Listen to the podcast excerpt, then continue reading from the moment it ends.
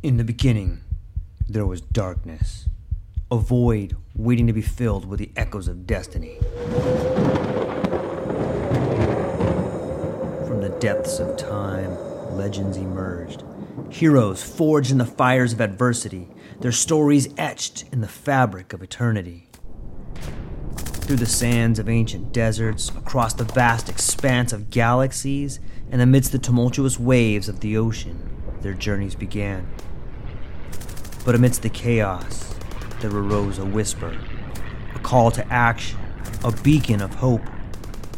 Now, as the world holds its breath, a new tale unfolds, a story of courage, of triumph against all odds. Join us as we delve into the depths of imagination, as we embark on a journey beyond the realms of possibility. For in every tale lies a lesson, in every legend, a truth waiting to be discovered. This is not just a podcast, this is an odyssey, a quest for knowledge, a quest for inspiration, a quest for the very essence of what it means to be human. Welcome, dear listeners, to a world of infinite possibilities. Welcome, dear listeners, to the True Life Podcast.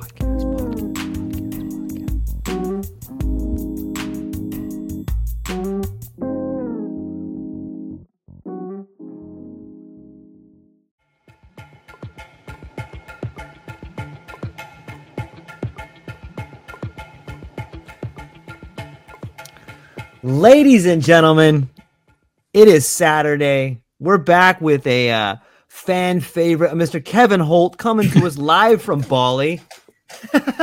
He's an author, a speaker, a consultant. He's a man of many hats. Uh, you've seen the podcast before. His page will be down in the links if you want to go and check him out. Word on the street is he has a a breath course that if you uh, maybe put in some sort of promo code, he might be giving you a deal on that. But I'll kick it over to him. Kevin, how's it going, my friend? It We're back. Here we better. are. We'll be hop. We'll be hopping. We'll be Wi-Fi hopping today, people. One Wi-Fi to the other. One of them. One of them will work. So Kevin, I talked to a guy yesterday. Um, who's in Jamaica, and he they do a retreat down there. And I've seen a lot of these different retreats. But one thing I really liked about this retreat that I kind of see as a trend, and I'd like to get your opinion on it, is that they're beginning to measure the perf like they have particular uh, EKG machines, and they're beginning to measure brain waves in in uh, conjunction with the ceremony and the trip. So they're they're finding ways for you to go down and have a ceremony, be it ayahuasca. In this particular case, it's magic mushrooms. But you go down and you take, you know, uh, whatever your dose is, whatever you've decided on, and then they follow it up with a with a monitored EKG machine, and they're starting to read these different waves and understand what's happening inside the brain. I see that as a trend in the world of psychedelics and retreats. Have you heard about that? And do you see any other trends that are kind of coming that way? I have heard about this. I actually talked to a guy. Uh, it's a while ago now. It must be like six, seven years ago. His name. I have to remember his name. It's Eric. I remember his last name, but he was on some podcast I heard. He, I think he was on the Shane Mauss podcast, who's a comedian who also talks about psychedelics and things like that, especially DMT. And I don't know if he's still doing it, but his organization is called Myco Meditations. Mhm. And he was doing that in Jamaica because it's legal there. So he was taking, I think, I believe he was American. He was taking Americans uh, there for, I think, a week at a time.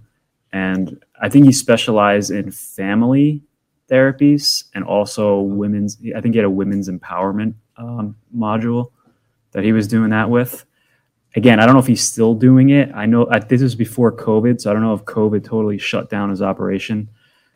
But yeah, I, I did talk to that guy. And As a matter of fact, I was talking to him about offering post session coaching follow ups to the people that went because as you experienced yourself, uh, and many people have when you're you take a trip of uh, mushrooms or whatever else, you have all these deep insights, all this self reflection and areas of improvement and you feel really hyped up to make change or, or, do something completely different for like a few days or a week and then you sort of forget it's like a dream almost uh, you try to hold on to for a while and then it fades Mm. So yeah, that was what I was talking to him about. Was like trying to keep people on that the track of their insight after the session for a few months.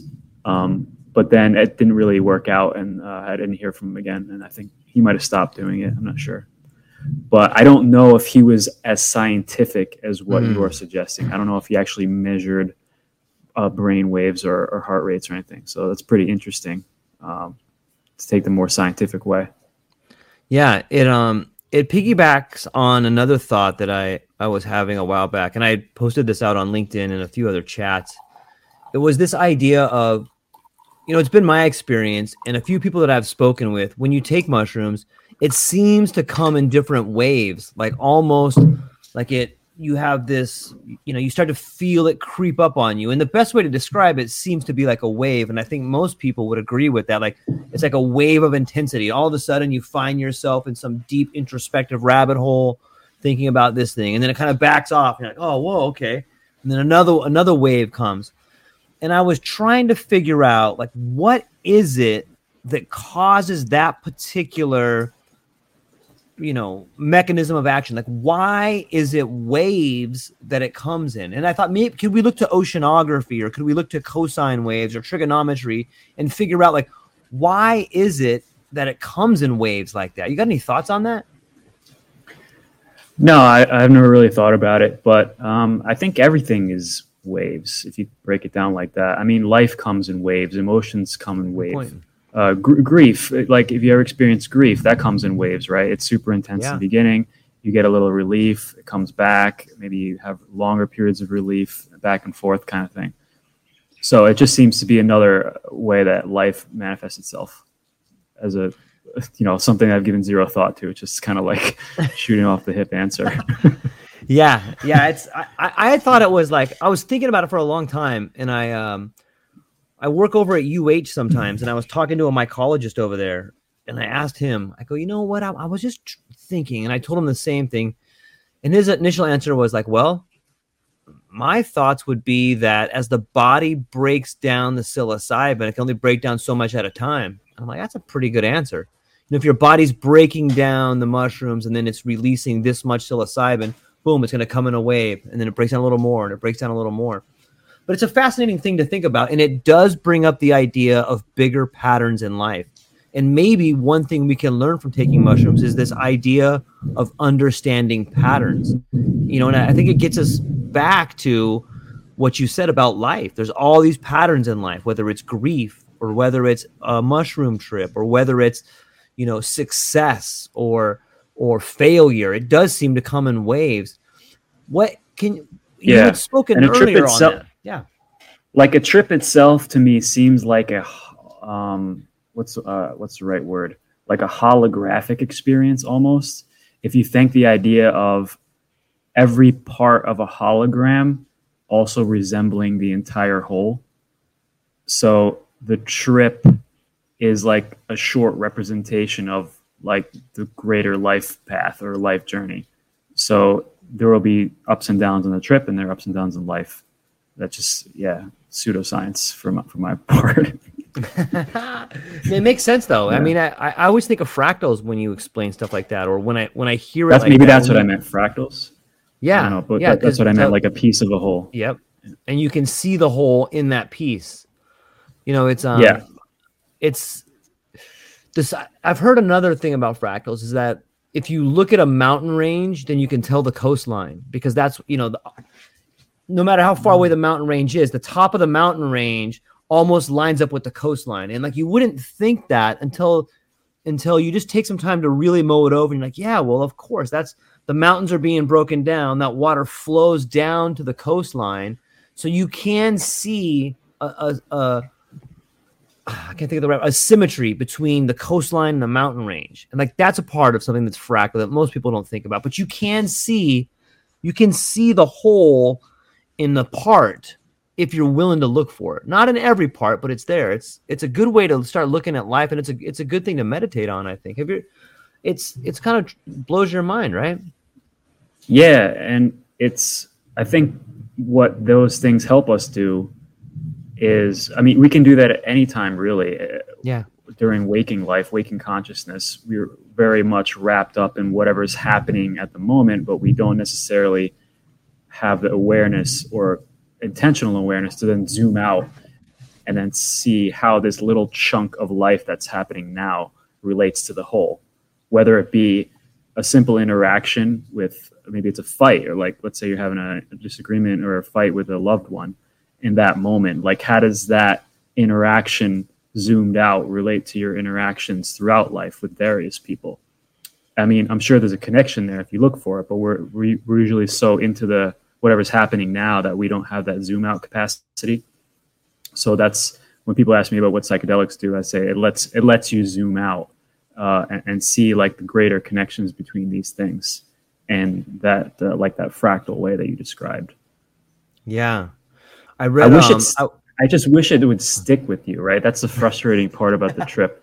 It is very much like a dream. It's like you go into this ultimate knowledge and then you forget 99% of it within 48 hours and it's just this lingering memory. Yeah. Have you found any ways to like prolong that? Is there like exercises? Do you like you keep a journal or is there some totems that you have? Like what do you do to hold on to that idea or or to reinforce it at all?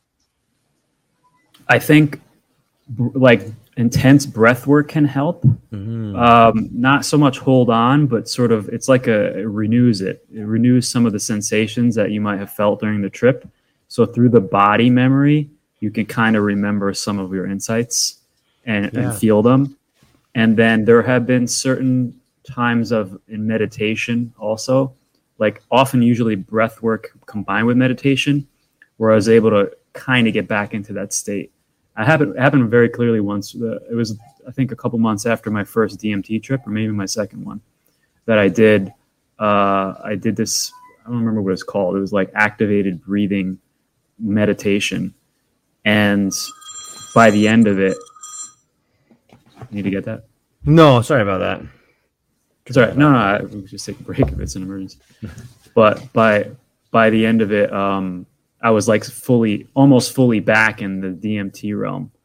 Not to the intensity of the of that I was in during the trip, but the same.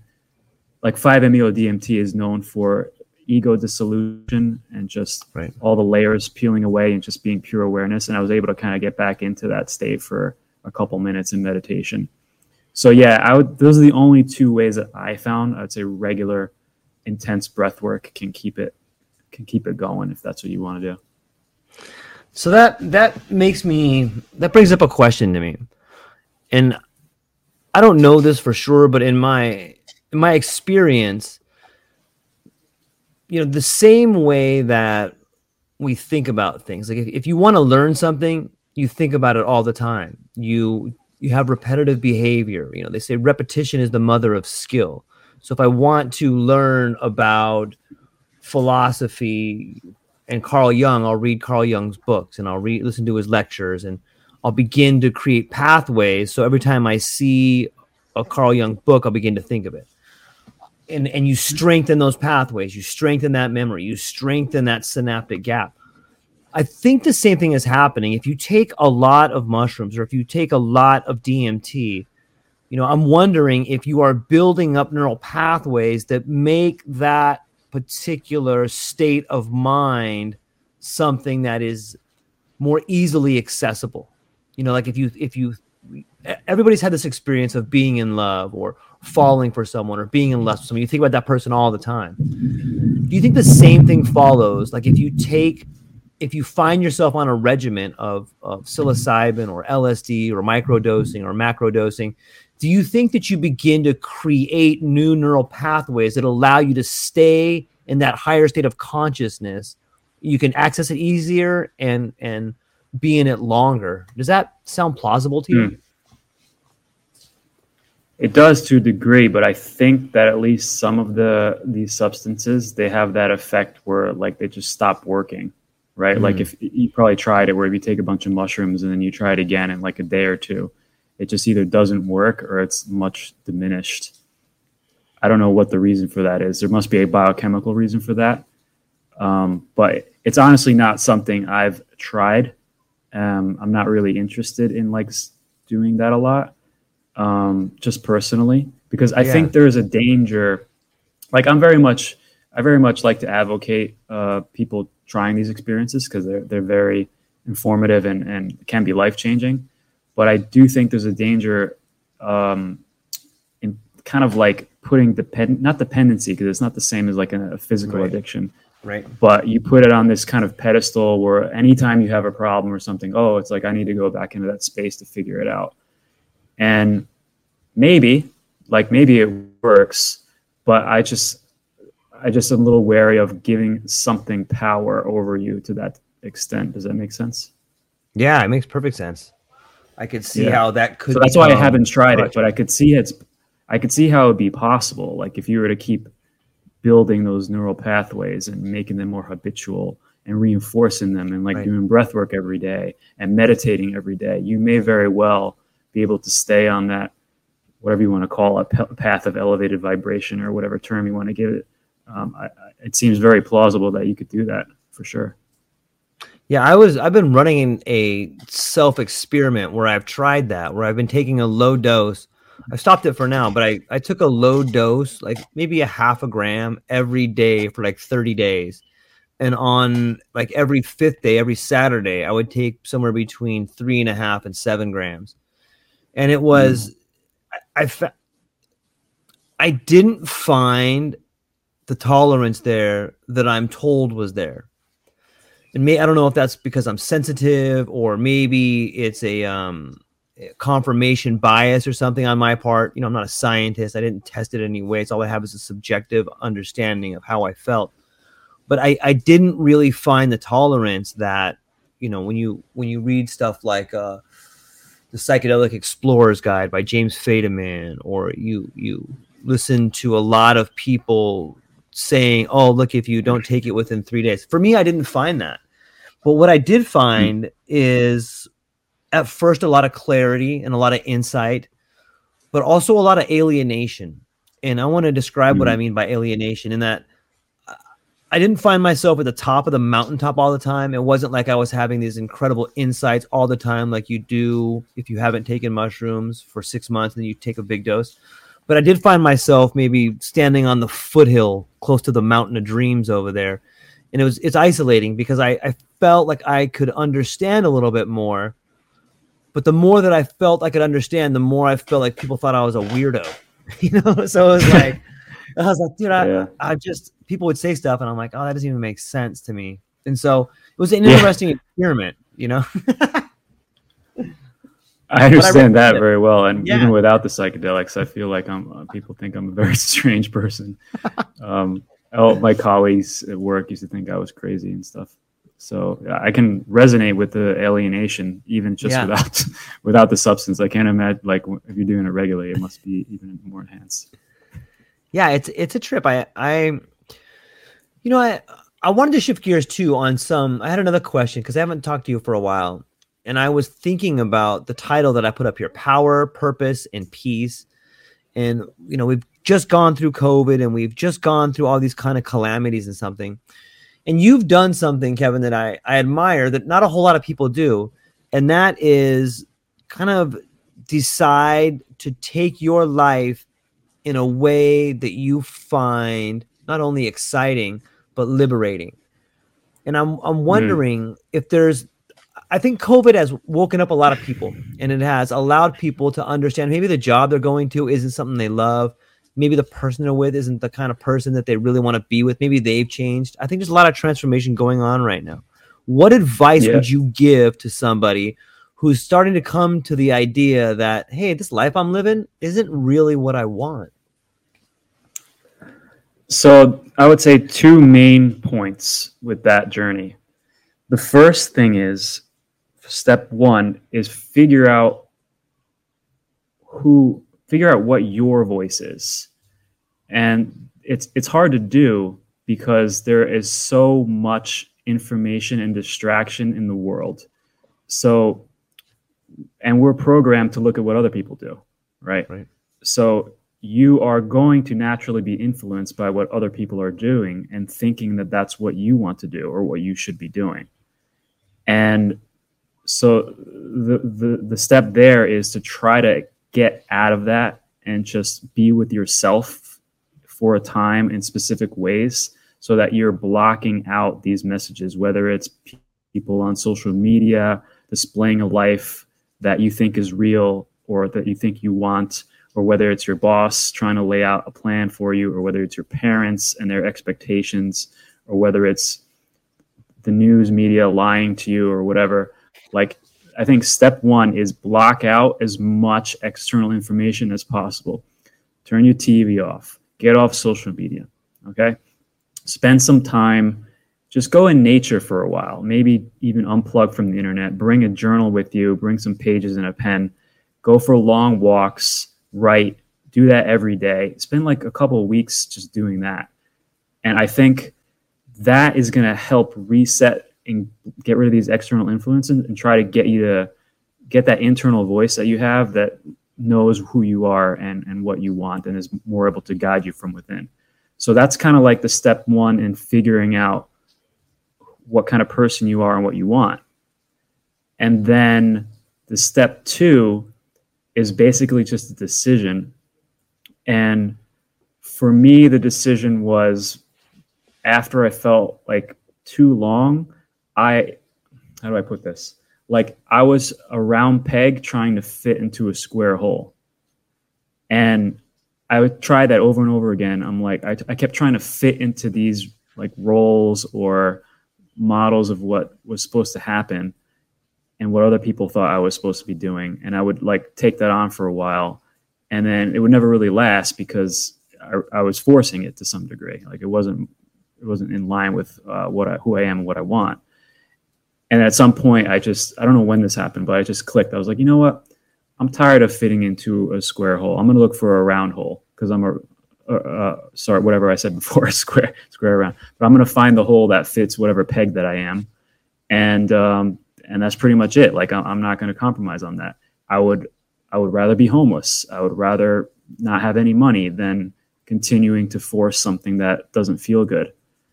And it seems maybe a little bit extreme to say I'd rather be homeless, but I think I actually I remember getting to that point where I was just like so not into wh- whatever my life was, and I was like, I would I would literally rather just just have nothing than than keep doing this, and and that that's really the, the point you got you got to get to to make that decision. Like, what would you rather experience than continuing on? So I mean, it was a bit wordy, I guess, but those are the main main two things I think. No, those are great points. Um, sometimes I think that you have to get to a, a point, whether through inspiration or through desperation. You know, and it, it's it's only once you either hit rock bottom or you're so inspired that you can begin to imagine yourself in, as a different person. It's it sounds silly and it sounds crazy, but you have to be able to imagine yourself as a different person if you want to become a different person. And a lot of yeah. us can have like like we can think about it, we can read a book or something, maybe get inspired, but it's a pretty good exercise in imagination just to take some time whether it's out in nature with your notebook or maybe it's through psychedelics or maybe it's with a close friend but probably going to be you're probably going to be alone it's probably the best time to do it and just imagine yourself living a completely different life. But I mean, imagine it vividly. What would it be like? Where would you be? What kind of friends would you have? What kind? What would you look like? Would you have a different hairstyle? Would you have a different car? Would you live in a an exotic place? Would it be a cold place? Would you have a different demeanor? Would all of a sudden you be kind of, you know, rude, or would you be happier? Like, but if you can go through that and just build a psychological profile for yourself, what you are now, and imagine someone totally different. I think that that's the that's yeah. like a good place to begin. It's hard to do though, right? That's a good place to begin, and that's why I stress step one, because you're when you're doing those visualizations and imaginations, unless you unless you spend some time figuring out what you really want, it's going to be influenced by what other people think you should have. And the problem there is it ends up being an inauthentic desire if it's mm. not ag- actually what you want. And the way I've come to understand this concept of manifestation and flow is that the world responds to authentic desires. So if you're putting something out there that ends up being inauthentic or or superficial or something like that, it may not happen for you, or it may take longer, or you may get frustrated because it's not happening the way you want it to. So try to get to that authentic self first. It will make things easier. That's why I think blocking out some of the information is important. When you went through this step, Kevin, did you find that a lot of the first attempts were I other people's ideas? Like it, it I know that when I began Yeah. trying to figure stuff out, like I, I went through a lot of phases where I was just living out someone else's ideas of what I thought were cool. But that's the external influences, right? Mhm.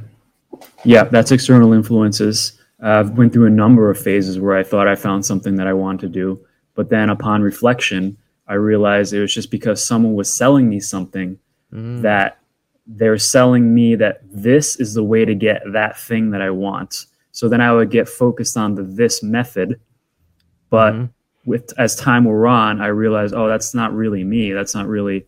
I'm not really that into it. But I still want. I still want the what this was promising, but not in the way. You know what I mean? I do. So I went through a few iterations of that. Um, I tried a, lot of different things, and I'm not saying I figured it out, but I like Yeah. as time goes on, I get closer to what I'm, what I like to how I like to live. I'm getting way closer now because now I have like different, like an eclectic mix of different um, incomes, like different jobs and stuff like that, and I don't really feel beholden to anybody anymore, which is nice even though I'm not like rolling in money or anything. right but you took you had the courage and the i think there's something more than courage it takes i think it takes sacrifice courage and probably a little bit of luck to to get to a point where you can find different revenue streams where you can find different things coming in like you really have to develop who you are as a person in order to branch out and have different revenue streams coming in can you talk a little bit about that I think there's a confluence. There's Okay. like there's like a certain confluence of things that happens before you feel like really aligned. And part of it is is belief in oneself and having self-confidence. Um, part of it is managing emotions because you know fear and worry will come up. So you have to figure out how to uh, master those, or I can't really eliminate fear, but you can control it to a certain extent. right So I think it's like self confidence, managing or eliminating worry and fear, self knowledge, and not giving a shit. So those four things, like not, not, not.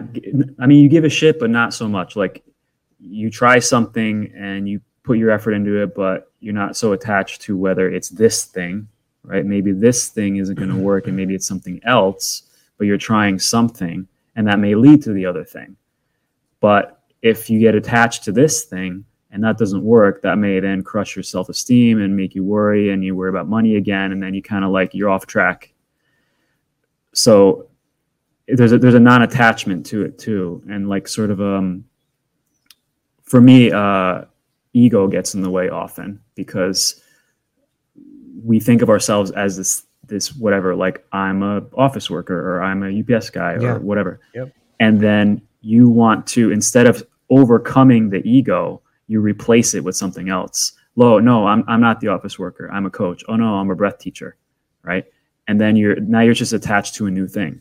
And like maybe that'll work out for you. But if it doesn't then you're still kind of on the same path of uh of um like it, it might kind of like destroy your belief again and then you might feel lost so it's like it, it's a bumpy road and it's this constant iterative process which i don't think i'm explaining particularly well but that that's how that's how it seemed to me to, to like the path to try to figure out where the, where the hell we're going yeah I, But anyway, think- um Yep. to answer you you did ask like how it how it all came came about Yep.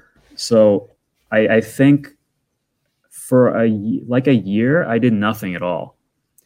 And when i mean nothing i was still doing things like i was still working out um, doing yoga or whatever and doing like going to events but i was doing nothing productive and not even learning anything. Like i used to feel like i had to do something all the time like even if i wasn't working I had to learn something new, like learn a new language or learn a new skill or whatever. But this was like really nothing for about for like a full year.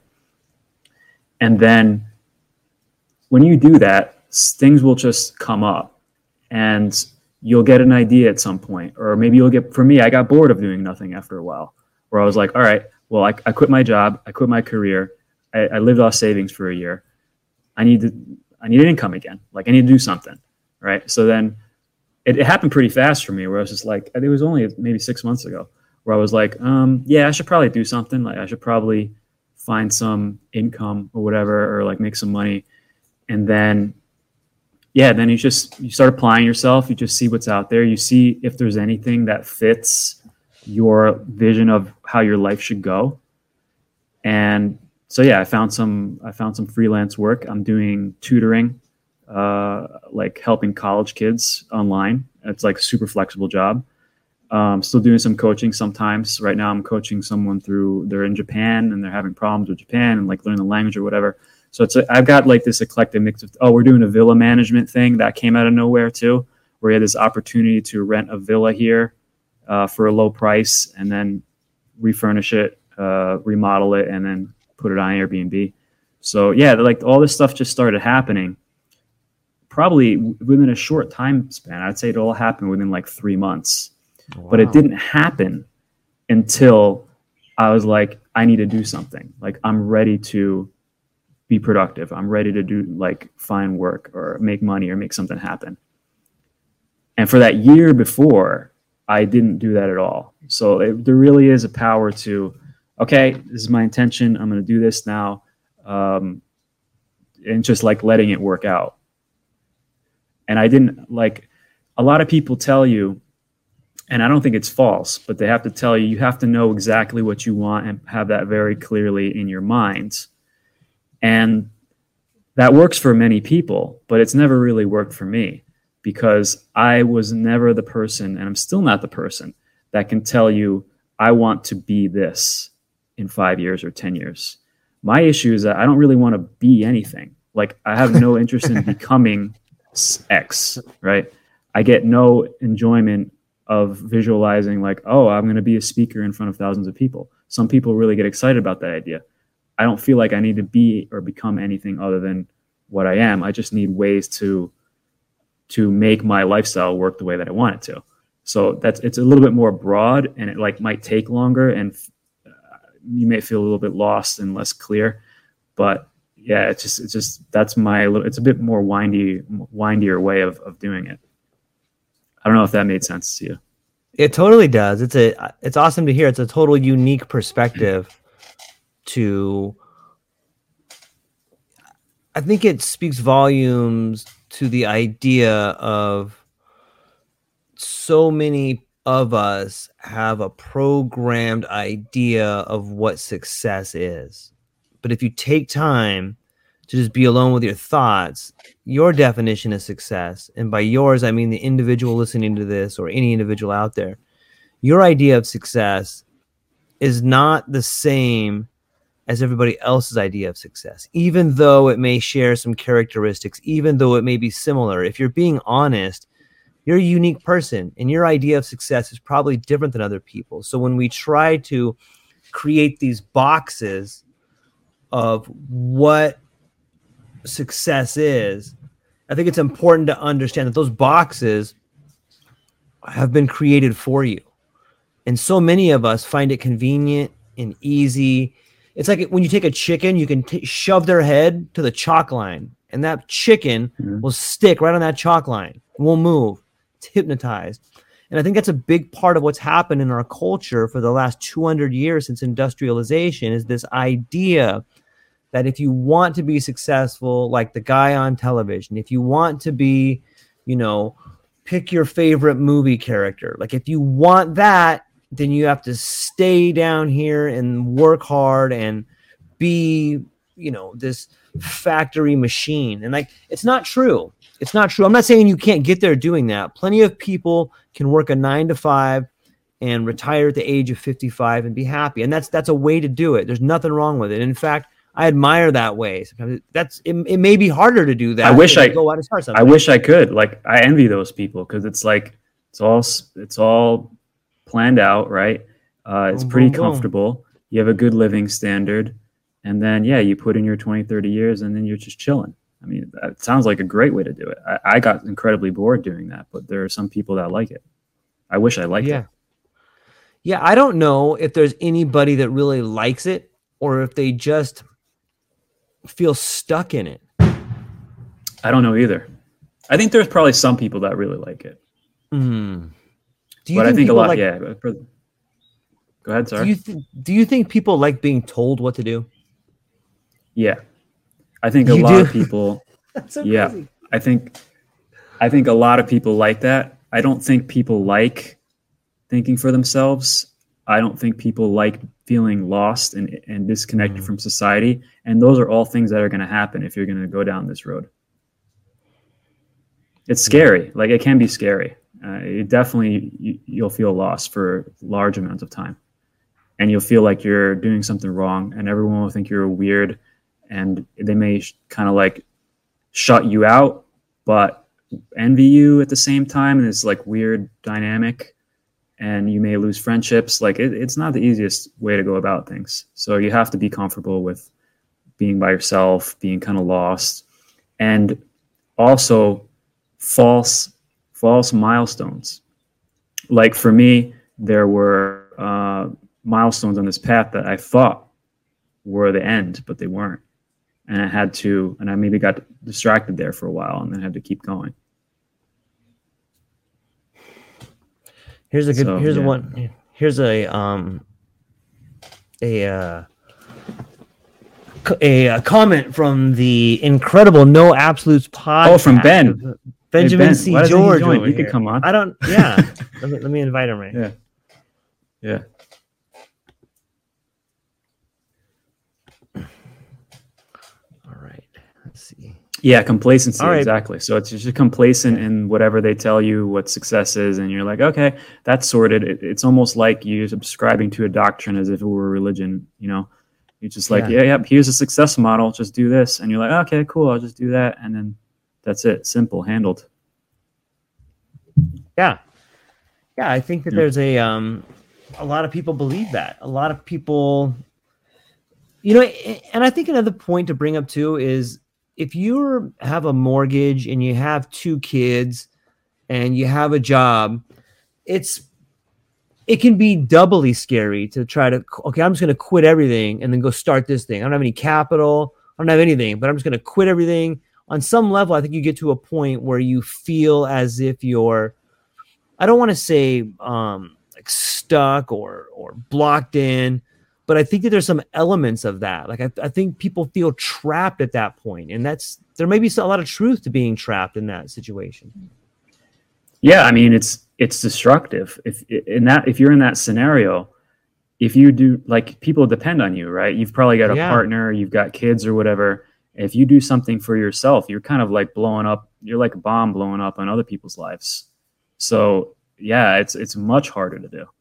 And there's, I think I mentioned before that I read these books by a guy named Jed McKenna. He talks Yeah. about the concept of human human adulthood, and Human he's adulthood. he's in yeah human adulthood versus human childhood, Uh-huh. and um and I've like confirmed this in my own obs- observations of humans, in that people don't really grow up very often. I mean, they grow up physically, but they don't really grow up spiritually. They're still in kind of a childish state, and they still often um, give their authority to institutions and belief systems outside themselves for the very reason we just mentioned that it's like complacent and it's just a model they can follow and they don't have to think for themselves.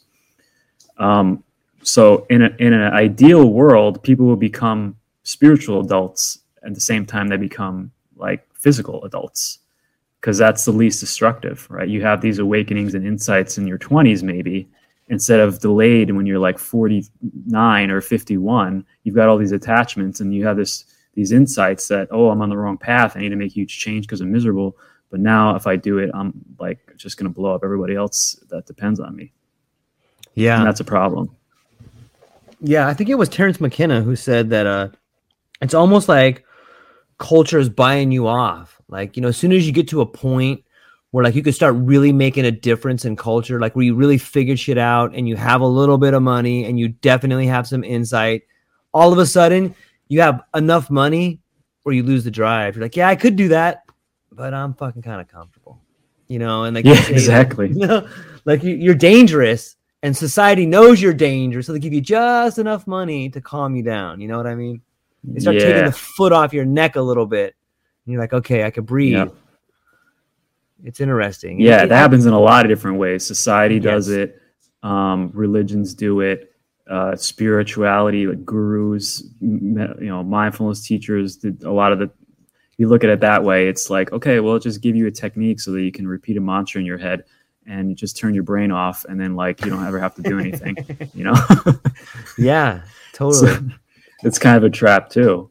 And so there, there's like traps everywhere. You got you think that's what I was saying about the false milestones. You kind of you, you think you found a technique or a belief system or a spirituality, and a lot of the time it's actually not helping you. It just it's like keeping you in place. if that makes yeah, it does make sense. It's like it's like here, just repeat this to yourself a thousand times, and then you'll feel like you can get up and face the bullshit more. You know what I mean? Like, Yeah, here, I mean, put a, these things over your eyes, is and you can't see. yeah, a good ex- a good example is transcendental meditation. I've never done it, but I understand it's literally just repeating a mantra over and over. And it's like, uh, like, what's the point of that? You're just trying to put, you're trying to sleep better at night. I mean, what else are you achieving? You're putting your mind to sleep, but are, what are you transcending by by doing that? I mean, yeah, to some extent, um, reducing thoughts and perhaps identification with thoughts is a nice, a nice byproduct of that technique. But I just don't know where it's really taking you. Yeah, it's uh, you know on the topic of of turning your mind off or becoming numb. I uh, I listened to this one podcast called the Grand Theft World podcast, and they um they had a really funny interview where uh the uh this guy Richard he was interviewing someone and, and he had brought up a you know he had, he had found some cognitive dissonance to dig into in his guest and he had he was about the vaccines i think and he's he had mentioned this case like well you know look at these two facts on the vaccines. Like here is you know dr fauci here is pfizer saying that these vaccines the, it stops with this vaccine. But then here's all this research that says that's bullshit and they knew about it. And then the guy the guy that he was talking to says to him well you don't have to think about it brother. Like that was his answer. Like you don't have to think about it Why? Because he we goes- have the answers. yeah, because yeah, exactly. The guy was saying like this is a huge problem, and and this guy's answer was, yeah, it's a problem, Yo. but you know what? You don't have to think about it. And he sort of started laughing, and he's like, "That's the fucking problem, dude. You don't have Yeah. to think about it." Like, and that's that guy's solution was that he didn't think about it. Yeah, I know it's a problem. I just Yeah. don't think about it. Like, oh my god, that's crazy. Ben, how are you, my friend? Thanks for jumping in here, man. Ah, I'm doing all right. Hey Busy Ben. week. How, hey, Kevin. Nice to see you again, brother. Yeah, it's been a while. we were just solving the world's problems in here, Ben. I think you were uh you had some good ideas about complacency masquerading as success, man. Can you pull on that string a little bit? Uh, yeah, sure. I mean, uh, I think you guys touched on it, uh, but it, it, it's often um, when in this world today, all of a sudden, you know, you have the uh, even the quote unquote American dream. You have the you know the white picket fence. You have the family. You have the nine to five. You have the retirement. You have all these things. Uh, you know, people will call you successful. Uh, but if you get down in the woods with or down in the weeds with those people, and you ask them, you know, do you feel successful? Are you happy? Do you have joy in your life? All of a sudden, you end up with a lot of, well, I wish I would have done something different.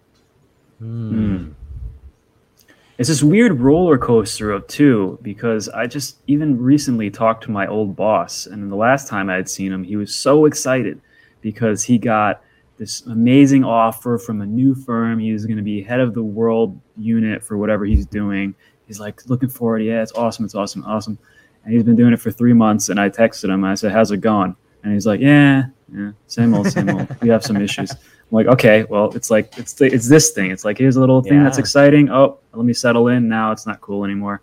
What's the next one?" Yeah, and it seems to be kind of like a almost a perpetual motion device for people. It's, you know, Yeah. whenever they just kind of resort back to this, like, oh, I'm gonna, uh, there's this next level of achievement, and if I get that, then it'll solve all those problems. Yeah, Yeah, it's like I- endless ladders. I mean, these ladders just never stop. You know that the, the thing about the turtles going all the way down, it's also ladders all the way up. Indeed. Yeah. yeah, it's um I remember in high school, like when I, I first got into high school, and I'm like, I'm gonna get the hottest girl as soon as I become like a varsity wrestler. And then I have I'm like, okay, I'm gonna get the hottest girl as soon as I get a car. Fuck, that didn't happen either. You know? then I started realizing this pattern of like, wait, damn it, what am I talking about? Like, like even now to this day, when I start seeing myself fall into this pattern of I'm gonna get this win, I'm like, oh, remember high school? It doesn't work like that. Like it, and I, I think if people begin to see patterns, and maybe this takes us all the way back to the beginning of, you know, when we spoke about psychedelics and seeing patterns in your life, whether it's if you think you're gonna get something when you achieve something, I think that if you think that, you should take a look at the relationship between the thing you think you're going to achieve and what it is it takes to get. I, I think we spend a lot of time thinking about what we're going to get, but we don't take a lot of time thinking about the relationship between those things. Does that kind of make sense? Have you guys thought about that from that angle? Yeah, absolutely. I, you know, I think um, that's kind of the, it's kind of ingrained into us through, you know, uh, media, through culture. Yeah.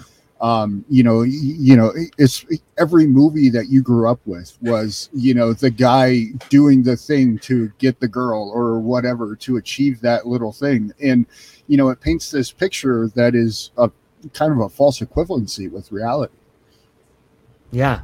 So this brings up. yeah, I've the been reading story this book- cut because the story stops like right after they get the thing, Yeah, and they're like they've achieved maximum happiness. They don't fast forward six months where they're like already bored with it. They right achieve where it all maximum starts to fall happiness. apart. yeah.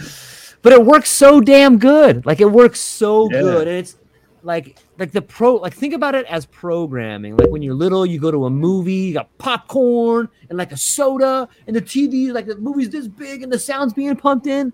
Like it is just such incredible propaganda. Like TV, m- you know, visual, like as a media is, is so fucking good. Like it really can pound home decisions and it can do all the thinking for you if you let it. And if you don't start taking a, a book into your own hands and you just to start reading, if you don't start coming up with your own mental pictures, then you will be stuck in the world that people want you to live in instead of living in a world that you want to live in. I've been reading this book. It's an old book. It's called Society of the Spectacle. And I'm excited to try out my new camera right here. Watch this. I saw Okay, you so- doing that the other day. Whoa. Right Yeah. That's pretty. Sweet. Yeah. How's that bad boy, right? So Now you're your own Jamie for real. You can pull up. I stuff. get it. pull it up, George. I just need to say pull it up, Jamie, and I'll pretend he's over here. There you go. Yeah. So this one says the unreal unity proclaimed by the spectacle masks the class division on which the real unity of the capitalist mode of production rests. And so th- this this book is talking about the uh, the spectacle of society and like everything you- like when you go outside it's a spectacle it's a show. It's a mask. Everything when you go out to the mall when you go to get food it's just like this giant production. And so this guy calls it the spectacle. And i had writ- i had written down um he, i'm going to read it from the book over here so just forgive me as i look away for a minute. Uh, the unreal unity proclaimed by the spectacle masks the class division on which the real unity of the capitalist mode of production rests.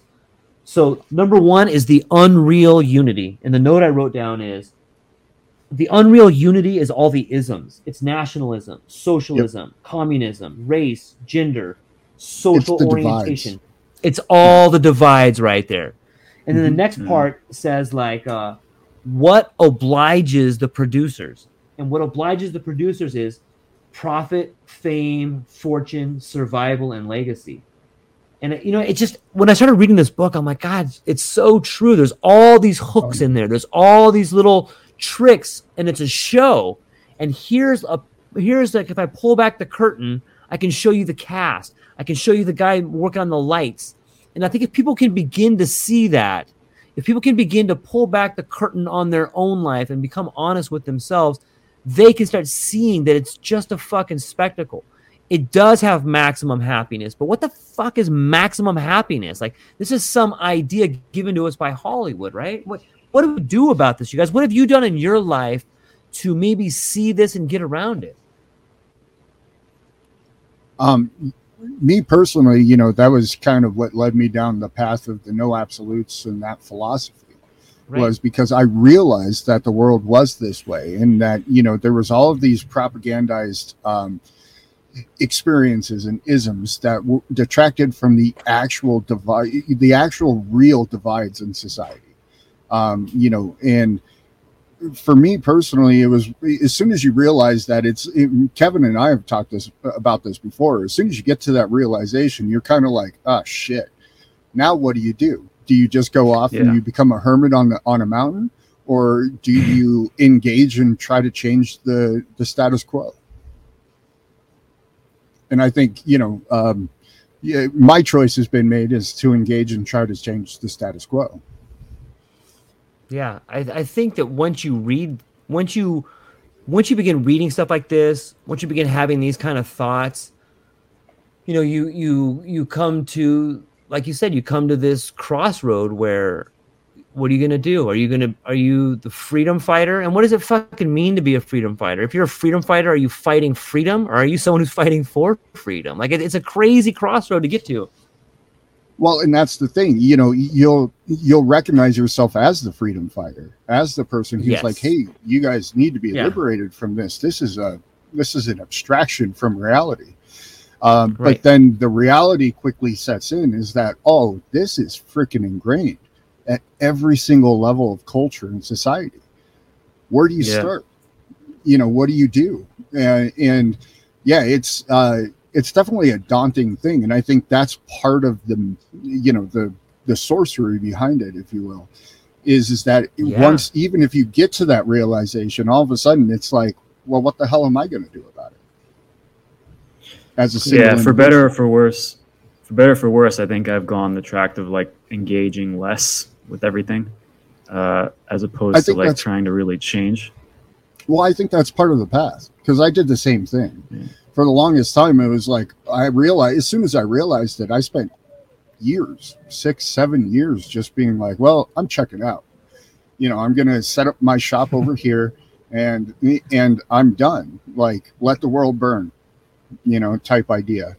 Uh, but I think you know, the the very fact that we're all sitting here discussing this suggests otherwise. Yeah, I think it's there's a. I think for me, there's also phases to it because like I for de- all throughout COVID, I was like super engaged with the with the debate online, and I was like trying to trying to counteract the propagandists and misinformation and all the controlling mechanisms out there. I don't know if it had any effect. Uh, probably like as a part of a greater effort to to try to get people to think differently. Maybe it did, but then it just seems like that got replaced by something else to some level and then i'm like fuck man i don't know what to do anymore right and then it's just lately i feel like i'm just not engaging as much Yeah, I, no, I completely hear you. Um, and I, you know, I think it's it, just like everything else. It's the ebb and flow of things. It's the peaks and the valleys. It's it's that as above, so below. And you know, we go through that that process, and I think you know, finding balance in that process allows us to engage meaningfully. Yeah i guess it's like just take care of What- I mean, let me ask start you- with your yeah. space your own space right Right. i guess i'm just focused on like let's start from here and then expand out and like i'm just testing the boundaries of, of where that is at the moment And if you don't have a foundation, That's you a good can't. point. You know, you can't build from something, right? Sorry, George. Go ahead. yeah No, that's all right. I'm I'm just I'm taking it all in, and you know, I do you ever find yourself getting cynical about it? Like, like let's say Oh, you yeah. do begin to engage, and all of a sudden you get all this pushback, and you're like, well, fuck it then. I hope that does happen to him. You know, like how do you fight yeah. that? Like that's probably not a good space to be in, right? Uh, I've personally gone through that stage like countless times. you know, uh, Yeah. it, it's one of those things Yeah. where it's like, and and then I'll wake up the next day and I'm like, fuck, all right, put in the work, Yeah. do something. You know, Yeah. and it, it, there is there's just that like internal kind of impetus where it's just like okay you know i'm not you know nobody likes a quitter and i'm not a quitter damn it and and so that just kind of propels the next evolution of these things i think for me for me personally I was I was reading. Uh, there's another book I by an, an author named John Taylor Gatto, and he wrote a, he wrote quite extensively about the hijacking of education in the United States and how it went from being sort of a you know a, a classical background and rhetoric and the trivium to becoming more of the Prussian model of obedient workers. And it, it hmm. seems that we've stuck in this process of of banging out obedient workers where you go to a class, you stand in front of an authority figure and you're told what to do and there's bells and whistles and you might as well be a Pavlovian dog. And so, you know, I, I whenever I think about that book and I find myself thinking like, well, fuck, what can I do? You know, and I, I think this is a question everybody can ask. Like, and this probably sounds cheesy, but I think it was JFK who said, "Ask not what you can your country can do for you, but what you the best way for anybody listening to this start feeling better about mm-hmm. yourself or start living a better life is to try to think about how can you make the people around you better? Like pay attention to the people in your life whether it's your wife your husband your kid your friend your mom your dad your sister. Just pick somebody and think about them and think to yourself what can i do to make that person's life better? And it sounds kind of abstract but once you begin doing that you'll find that that stuff flows right back to you. If you want to make your life better, then find ways to help people, and you'll learn so much more about who you are, what they have, what you have, and it, all of a sudden, like for me, it just became so much more rewarding. Where I'm like, I want to help out more people. You know, I feel like I'm people want to help me when I help them, and they listen to me. And I once heard a good quote that said, "No one cares how much you know till they know how much you care." Mm-hmm. But you know, I have some real ways to fight cynicism that I have found, and I, I think that those are a couple of them. Well, and I think that you brought up a very good point. You know, I, there's a realization process along this path when, yeah, you realize it as the as the individual, but then you yeah. know it's when you're able to bring that to the group, that's where the real yeah. magic begins to happen. Yeah. You know, I, unfortunately, I, I kind of don't care there. anymore. you know, every single day I probably go through a point of, of the day where I'm like, I just don't care. I'm just like, everything's fine. My life's fine. Everything around here is okay. Everything, nothing needs to be changed. It's all good. yeah, and then, and then one day you'll wake up. I don't know though, Kevin. Like, I gotta you know, call. Damn it. Go ahead.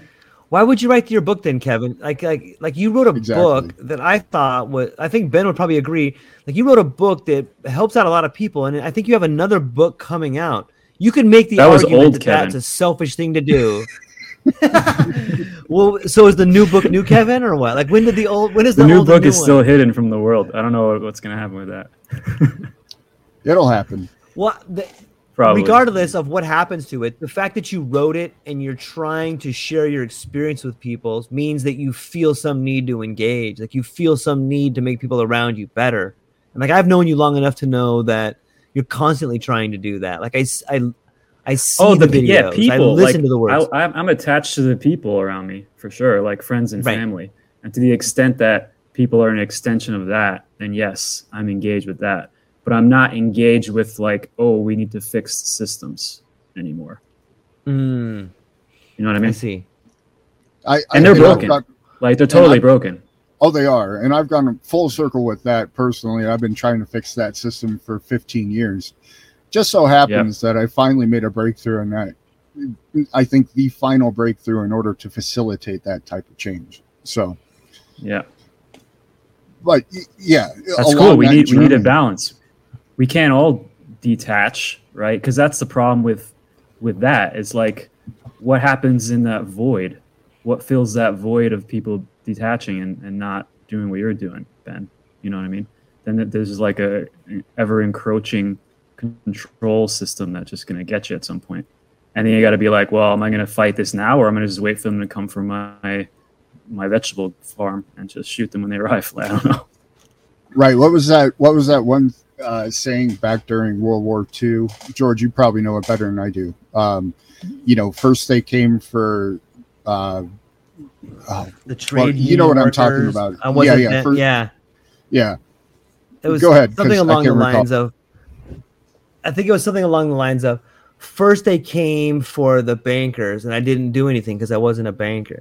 Then they came for the trade unionists. I didn't do anything because I wasn't a trade unionist. And when they came for me, there was no one left to step up and say anything. You know, like Right. that's that's the truth and, and like that, that's what look at all this division like you know we i often say or you've often hear people say history doesn't rhyme but it repeats. And i think that there's a great book by neil howe called the fourth turning. And if you look at the world and the and all the events as seasons like this looks a lot like world war ii or prior to it. Like there's all this fucking division. There's no unity. There's a problem with money. No one's happy but is this just a process that is necessary? We could talk about who's responsible. We could talk about how if this didn't happen then that wouldn't happen. But do you guys think that this is something that must happen? Like i don't think there's any way around it. I don't it doesn't matter what happened in the past. I think that this is something that must and will happen. To to what extreme? I don't know. But i think that th- this must happen in order for us to get through it. What do you guys think I agree 100%. Um, unfortunately, I wish it wasn't the case, but my life experience to me has suggested that, you know, if it's, you know, there's always that old adage if it's not, if it's not broke, don't fix it. well, now all of a sudden it's broke. So now it needs to be fixed. And if it's not broke, then there's no impetus to go off and fix it.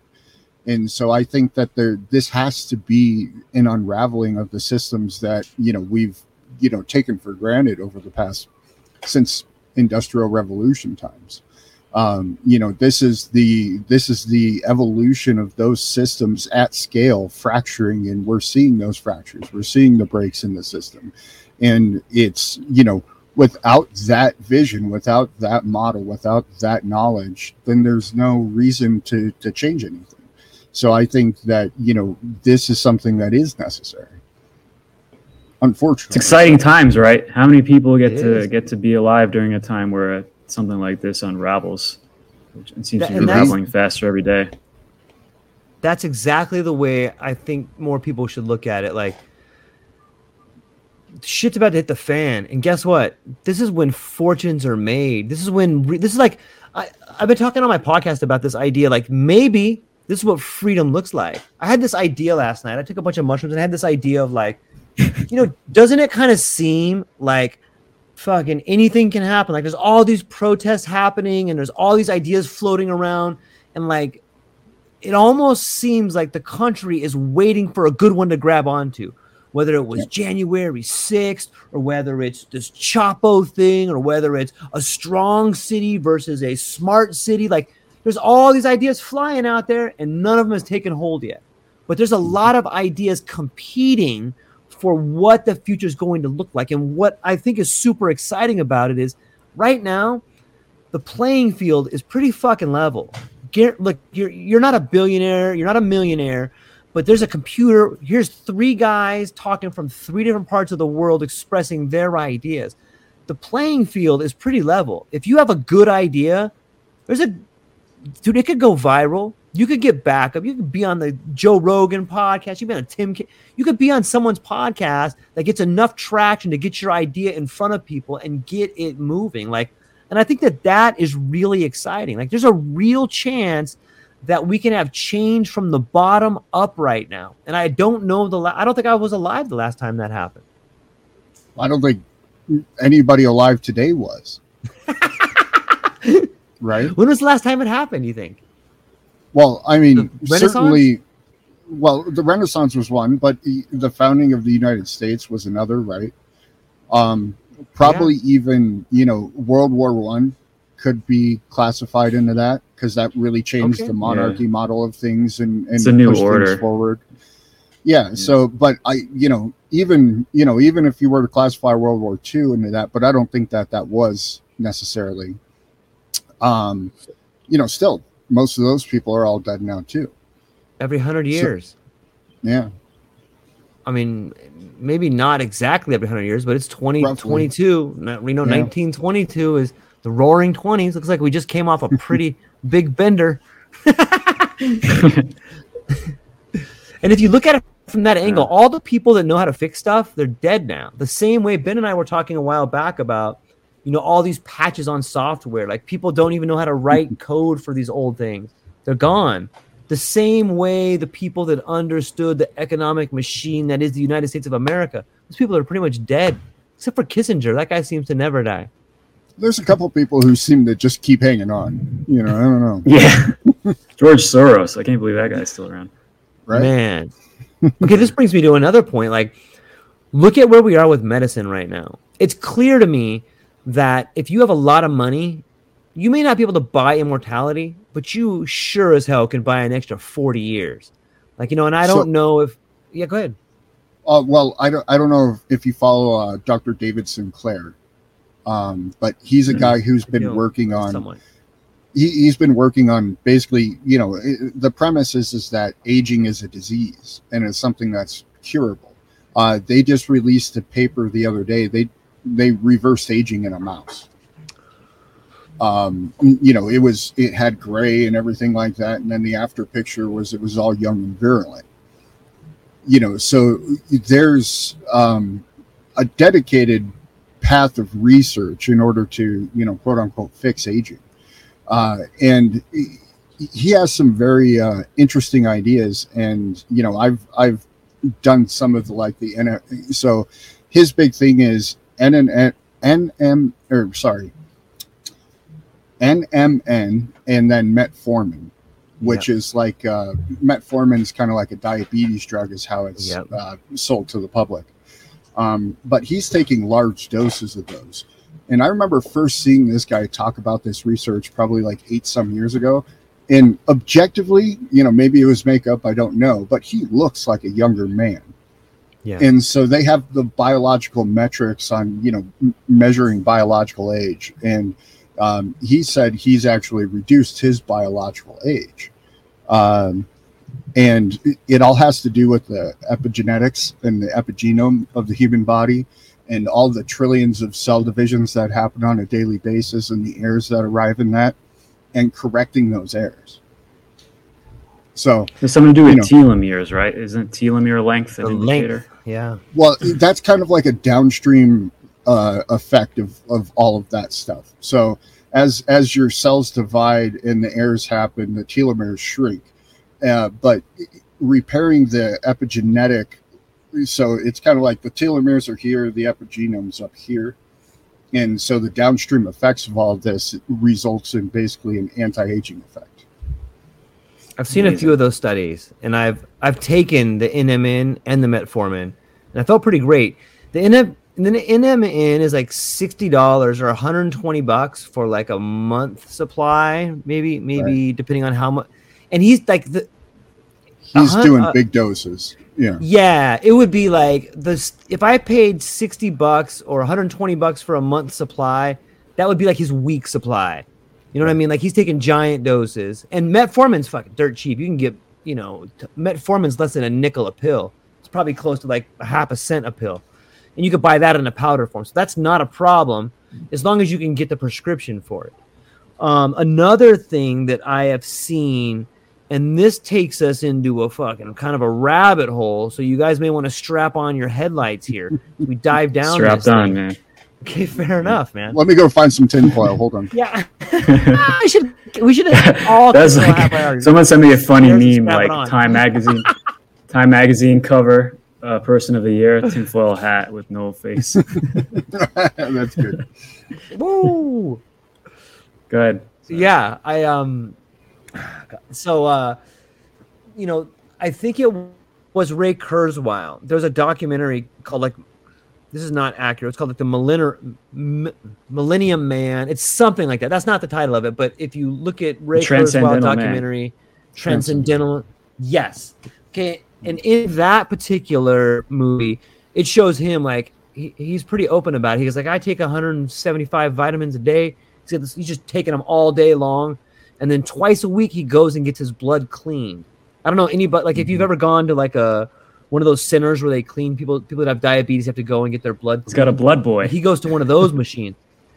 yeah. Okay. Yeah. Well, this is what this is what Peter Thiel started, right? Peter Thiel started a company where they take blood from young men and inject it in old men, and that I think was the foundation of that rat stuff. Was that they took the bl- the blood from young mice and put it in the old mice. They took the blood from the old mice and put it in the young mice, and they saw the two flip. You know, like it was a bad Jamie Lee Curtis movie or something like that. But they saw the people change. Like the the, the became that you know the the old mouse became much more vigorous, and the young mouse was like all lethargic and ruined. So, but the the, the trick is they can't seem to get those platelets or they can't seem to get whatever's in the young blood through a chemical process. So they must take the young blood from the young people, which brings up the idea of vampires, right? Like remember the story about vampires living forever, sucking the blood of a virgin. Like maybe there's something to that, you know. Maybe that maybe that came from somewhere, you know. And you, it's just that was my tinfoil hat moment. But the, I think the anti-aging is there, and I think if you have enough money, look at Rogan. Like that guy's jacked, man. But that, that guy's definitely taken, you know, he's probably taken tons of A TRT, HGH. Well, he's he's yeah, not he shy said about it. I that. tell you, He said that on his show. Yeah. yeah. But the common person can't afford. I can't afford to go and and get all those different shots. Depends on where. TRT therapy. doesn't need to be that expensive. I think actually was. I just out of curiosity checked here, and here Yeah. it's kind of affordable. Yeah. How much is it? Uh, I think it's like three hundred dollars for a three to six month course. It's really not too bad. That's not too bad. And I think I think my insurance may cover it if if I switch to Aetna. So I I, I would definitely do it. I think I've heard some things. But you have to qualify. You gotta, like, you've gotta like have a certain level of testosterone, and if you're above that marker, they won't give it to you. I think there's ways to cheat Right. that though. Like if you just stay up Oh, all sure. night. Yeah, You you, could just eat tofu for know. like two weeks, you know, and then and then do it. Right, right. Right. Yeah, there's a couple ways to. The good old American Yeah. dollar usually will fix that one too. You know what I mean? Like, uh, Right. Yeah, Well, and- I, I think it's there. and this kind of brings us back to what you were reading up here too um, you know Mhm. there's a there's this this system that kind of is the the narrative and is pushed out and all of these things but there's a growing divide foundationally between those who have Yeah. and those who have not um, and that's the that's what this distraction is is to keep people oblivious to that reality of the world Yeah. because you know eh, think about this if if dr sinclair is onto something and, and all of these blood transfusions are onto something if all of a sudden you could have a class of people who are living 120 150 170 years versus the other class of people who are you know dying at 50 to 70 what does that do economically fast forward you know a couple hundred years all of a sudden you there's a chasm between those who have and those who have not unlike anything we've ever seen you know in recorded human history yeah, you're talking like 40 Yeah. more years of economic expansion in one person's life. right well, even it would be like Star Trek. Stay optimistic. In Star Trek world, nobody works. oh yeah because the they're going to make it utopian for everybody yeah Yeah, the robots do all the work, and no one's greedy anymore. Man, yeah, it makes me wonder. I um, you know, when I when I read those studies and I see this almost speciation of of the classes, it's uh on some level when I think about testosterone, like I I enjoy being a 50-year-old man and like if I see a super hot girl, I don't immediately jump up from the table and want to get her phone number. Whereas a younger man is all over that. You know what I mean? And I'm Mhm. like, dude, I'm fucking that girl's pretty. Yeah. Uh, What's for lunch? Yeah. But I think if you have all kinds of testosterone The way jacked like- through your veins, The way I like to phrase it is like I, I enjoy looking at the picture, but I don't necessarily want to take her home and hang it over my bed. that's a good one i like that that is a good I one. I like that. Yeah, yeah, and, and you know, it, it makes me think. Like I, I see that, and I think that's part of growing older as a man. Like you start seeing the situation where you're in, and you're like, oh wow, that goes beautiful. And you see some dude just jump up, and you're like, huh, I remember when I was that guy. You know, but like Yeah. there's a certain kind of clarity that comes from not chasing that. Like there's a certain kind Mhm. of clarity that's like, dude, I got other shit to think about besides that. You know, and like if you're all jacked up all day, like I, I know guys at my work that are that are that are on the needle and like they while they have you know they're definitely still older guys but I, I see that younger guy creeping back into them and it's not necessarily a good thing. Like i like is there something to be said about becoming older? Like maybe that's the cycle of life. Maybe you're supposed to get older so you quit chasing that shit and you become a man to a point where you're like okay i have these other things to contemplate about my life maybe there's more growing to do maybe there's a cycle of life that you're supposed to have So there's there's something in you know like the old hermetic philosophy, right, which is the transmutation of sexual energy, Mm. and I think there's actually a lot to be said about that. Um, uh, you know, not necessarily in a cycle of life, though. I think it does make itself apparent in the cycle of life. Um, but you know, when you have that clarity of mind to not jump up from the table, you know that allows you the opportunity to then go off and pursue other perhaps more you know worldly endeavors let's say it that way. You know be a be a benefit to your community be you know help the people around you um, as opposed to you know chasing every piece of tail that walks by. Yeah. Yeah, and that's also highlighted by things like the chakra system from yoga, where Mhm. they, you know, if you're in a certain development, you're focused on your base needs, your security needs, your sexuality, the, you know, sex center, and then as you evolve, you're more focused on like worldly pursuits and your heart focused. Whether that's actual spiritual growth or it's just like the deterioration of bi- biology over time through a human lifetime, who knows? But it's, I think it's useful to think about like that sometimes. Well, and I, I agree with you but i you know from somebody who's kind of pl- experimented in these types of extremes in my life um you know i've been celibate for the past seven and a half eight years almost now um not by any sort of vow or any sort of spiritual thing it was just i you know i woke up one day and i was just tired of chasing and i was tired of that lifestyle and then i wanted Yeah. to focus on work and i wanted to focus on bringing other things into the world now Yeah. When i'm in vegas at Yeah, there's, conventions there's so much more space that frees up, right? it does. Yeah, can it's a lot of, imagine, you know, but at the same time, when I'm in Vegas at conventions, you know, it's not like I don't notice. It's not like there's a vow holding me back or anything like that. And so I think there's, there's, there's a conversation to be had there. And I think a lot of these older philosophies, they touch upon it, right? You know, I think the vow of celibacy from kind of the Christian school of thought, um, you know, is built into this old hermetic philosophy that kind of instituted these, you know, what we call our modern religions and in, in these spiritual systems like Buddhism and things like that. And I think there is a lot of value, especially from a man's perspective, of you know, getting that basically under control. And instead of it being an impulse, it becomes a choice. yeah i like that i think there's a lot of truth to Yeah, that Yeah, and the but the driving force, the driving force for success changes completely too. Because if I think about when I'm in my 20s, 50% of my thought and time is about chasing tail, and the other 50%, 50%. is about success in order that I can, like, I'm, oh, it's, it's 100%, but the 50% Yeah, was- is about like the biological, physical, immediate. And the other 50% is about success and achievement so that I can achieve the other the Yeah. first 50%. yeah You know? Yeah. It all filtered back into that first 50%. Yeah. I, I, and I was the same way. My 20s and, you know, even early 30s, it was all, I would say it was solid 75% of my life endeavors. You know, whether it was learning how to dance, Yeah. uh, learning how to talk to people, learning how to, you know, Oh, yeah. Why would you learn how to dance? room. Why, why, why else? Yeah. You know, because especially, you know, yeah, you exactly. were told only one reason. you know, uh, vertical translates to horizontal, you know, right? There's all these little idioms in society. So yeah, you know, and I think um, I think we have a natural kind of impetus through the cycle of life, but I think there's also a choice to be had in there too.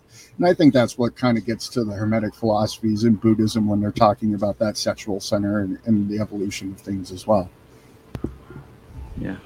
yeah I remember I was agree. joking with a friend, like side note, where I was like, "If you were emperor of the world, what was the first thing you would ban?" And I said Latin dance. 'Cause I'm like, wow, it's just like so much. It's so much more effort. You got to compete with such a high level, Amen. level standard. I'm, I, I can actually I can salsa, merengue, uh, cha cha. I, I can even tango a little bit. So Me too. I had to learn it. I was like, I had to learn it because all the other Yeah. guys were doing it. especially when you go to foreign countries. Yeah. I can't. I can't do. I can't do any of those. I just do this one. That's good enough. Ah, that's all I got, man. That's good enough. That's all I got. Yeah, that's all right, man. But still, though, it's it's there's something to be said about dancing, right? I Oh, feel sure. the music and and It's fun. Yeah, I enjoy watching. I enjoy watching girls Well, dance. and there's there's a whole other aspect to dancing too that's you know by and large discounted in in traditional Western society these days. But you know, you have people like the Sufis, right? And they go into this, you know, this whole dance routine, and they Sure. get to a, a, basically a psychedelic, ex, you know, experience through dance and through movement, through motion. And then Yeah. you know you have Here they like things like ecstatic dance. yeah and then you have native populations the rain dances and all of these things you know there's there's definitely an inextricable part of humanity that's related to motion and movement and how that correlates with you know not just community but the world at large uh, you know local surroundings and environments etc Yeah. Yeah, I think there's some there's something beautiful too about understanding body mechanics, like the way Mhm. in which you can get your body to move and rhythm and notice that is is your is your when you're thinking about something in depth, your brain's in a rhythm. So when you feel the music, your body's like in a rhythm too. It's it's there's something there, I think. i think that's the recipe for magic personally Well, yeah, there's a. I mean, like if you look at the occult, there's all kinds of things set around like dancing and sex magic and pentagrams and all kinds of craziness, right? Oh, like, yeah. what was the um the SS like the the Nazis? They had a um the Thule the Thule Society. I think that they were into some sort of weird s- sex magic or something like that. I don't know. well yeah they they did they actually you know went to the edges of the earth and they that thule society that um who was that um uh maria blahovich or something like that Abramovich. Bravovich, yeah and she was the one who Oh, you the know, spirit cooker attributed- lady. Yeah she's attributed to you know getting the information for um you know how to create ufos and that's where the bell-shaped ufos of the nazis originated from and things like that Uh, I'm gonna There's I'm gonna grab a beer. I'll be right back. Excuse me for a minute. Nice. My kind of host. i'm, I'm gonna have to be do the same when he comes back It's too early for me. It's 9:30 in the morning. I'm not ready for that. Eh, it's five o'clock somewhere brother yeah, I actually got to work in like a few, a little bit, anyways. oh yeah what are you doing today Yeah. Uh, one of my side jobs is tutoring college kids. It's like this Oh, very okay. flexible remote job. It's kind of eye opening. And granted, uh, as I say to people, I am encountering the low end of the spectrum of college students because they sign up for extra tutoring. But I see some pretty shocking gaps in the education system in the United States. Because these Oh, yeah. people, these kids are, they're in college already. Like they're already in undergrad. Cannot finish a sentence, don't understand the basic tasks, don't know how to write an essay. It's like, where? How did you? How did you get into school? How did you What- get what there yeah wait, uh, yeah did your parents write your Yeah. essay for you like wait, how did you get admitted Yeah. No, and now you got now you got Chat GPT that can do it for them. So once they figure that out, it's over. Well, you know that's that's actually a really interesting thing. Um, so I I have beta access to the open or yeah Open AI is with the parent company for Chat GPT, and they have like image processing and all sorts of other stuff to create all these different AI type things. Um, they actually released their next. So the training model for Chat GPT three is something like a hundred billion different you know essentially inputs, right? Um, the GPT 4 is going to be 127 times bigger than that. Damn, man. right? Which I mean- you know, those numbers are wild to even fathom. But then, so basically, you're uh, you're almost accounting for the you know the entirety of recorded human history at that point. That's kind of what they're aiming for. Yeah, and like I, the speed is just intense. Like, uh, I mean, I play with it quite a bit. I was trying to use it to do different things. Like, I was seeing if I can have it build me an app or something, and um, it still has a lot of limitations. At least the open free version. It does. but you can Yeah. you can see just by using it like man if this just develops like a little bit more um, it could Right, totally it- achieve these things i'm trying to do Yeah, and their next iteration is you know going to be 127 times more, you know, more inputs than what Chat GPT three has already.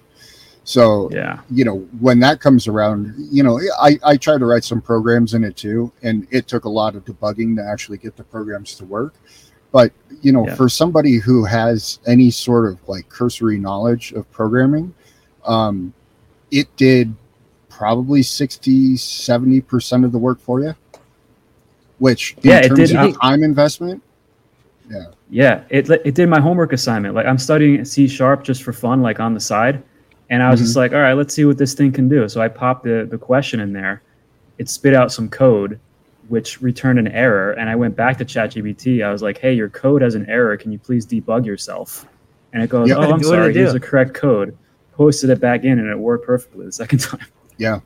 Wow. yeah. Yeah, I, I just read. We were talking about this in our predictions, George. Apparently, there is actually a lawyer or an AI lawyer who is going to try a case in February of 2023. So Wow. mark that off on our predictions of correct. You know that that show got last time I checked like over like 1500 views on Twitter. Nice. That's that's like Wow. that's pretty impressive, right? I was like, "Whoa." yeah People love predictions, I guess.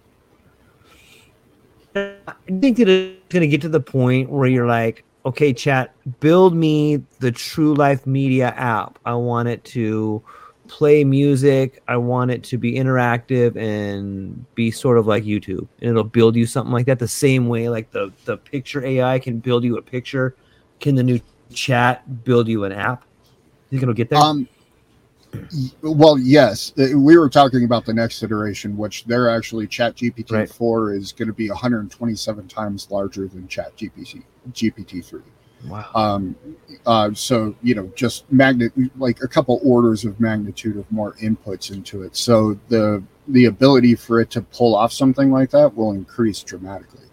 Uh, from you know a guy who's been doing tech stuff for a long time, there's still going to be a divide there. You know, because having the application's one thing, having knowing what hardware to run it on, knowing you know uh, how to you know mirror out those things and things like that. It- it's still going to be a little bit of an effort, um, but yeah, you're talking about the democratization of of programming for the vast majority of people. Yeah Which Yeah, you've got to give it right? very specific and clear instructions Mhm. to get it to work. yeah. And I And- think it can almost do what you're saying now, but I was running into space like uh, space issues. Like it didn't have enough space to give me the code, and uh, it didn't like it kept bugging out because too many people were using it at once. right and so there's there's there's hiccups in that in that stream of process but um those are things that are not like insurmountable things those are things that will be solved It was just like more bandwidth would solve my So particular like- issue. this is where like I I don't understand like on some level it sounds amazing but here's my here's my my problem with it. It's basically a compiler. Hey chat go get me this thing. So it goes to github downloads this free stuff and then brings it to you which makes me think how much are we o- overpaying to build apps. Like all they're doing is going and cutting and pasting from somewhere else and then putting it in their app. Wel- like if you look welcome at, to right, the like, sham. like yeah. Like that that's the problem. Like and I, I think it's i think it's being dressed up in this way and shown to the public like look what we're doing. Isn't this amazing? Like no you've just been ripping everybody off for the last like 35 years. All you have to do Right. is go to github cut paste and put it in your program and you're trying to say look at this chat gpt isn't it amazing look at this no it's not really So- that amazing dummy it's not really at all you're just cutting and pasting And now I have now I have Alexa do it instead of paying someone to do it. Right. It's standing on the on the shoulders of giants. And another um, you know, causation of that is is if you fast forward a whole bunch of years and you remove the people who, you know, the creative people, the programmers, the the artists, all this stuff, it only has a subset. It doesn't grow. It doesn't innovate.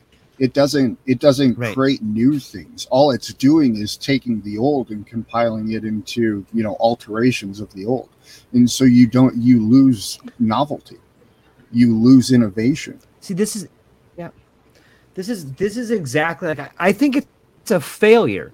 Like I think that like they've been working with this thing. Like, oh, we got the Chat GPT. Yes, it's amazing. It's gonna do all this stuff, but it failed. And like, what do we do with it now? I give it to the public. Tell them it's awesome.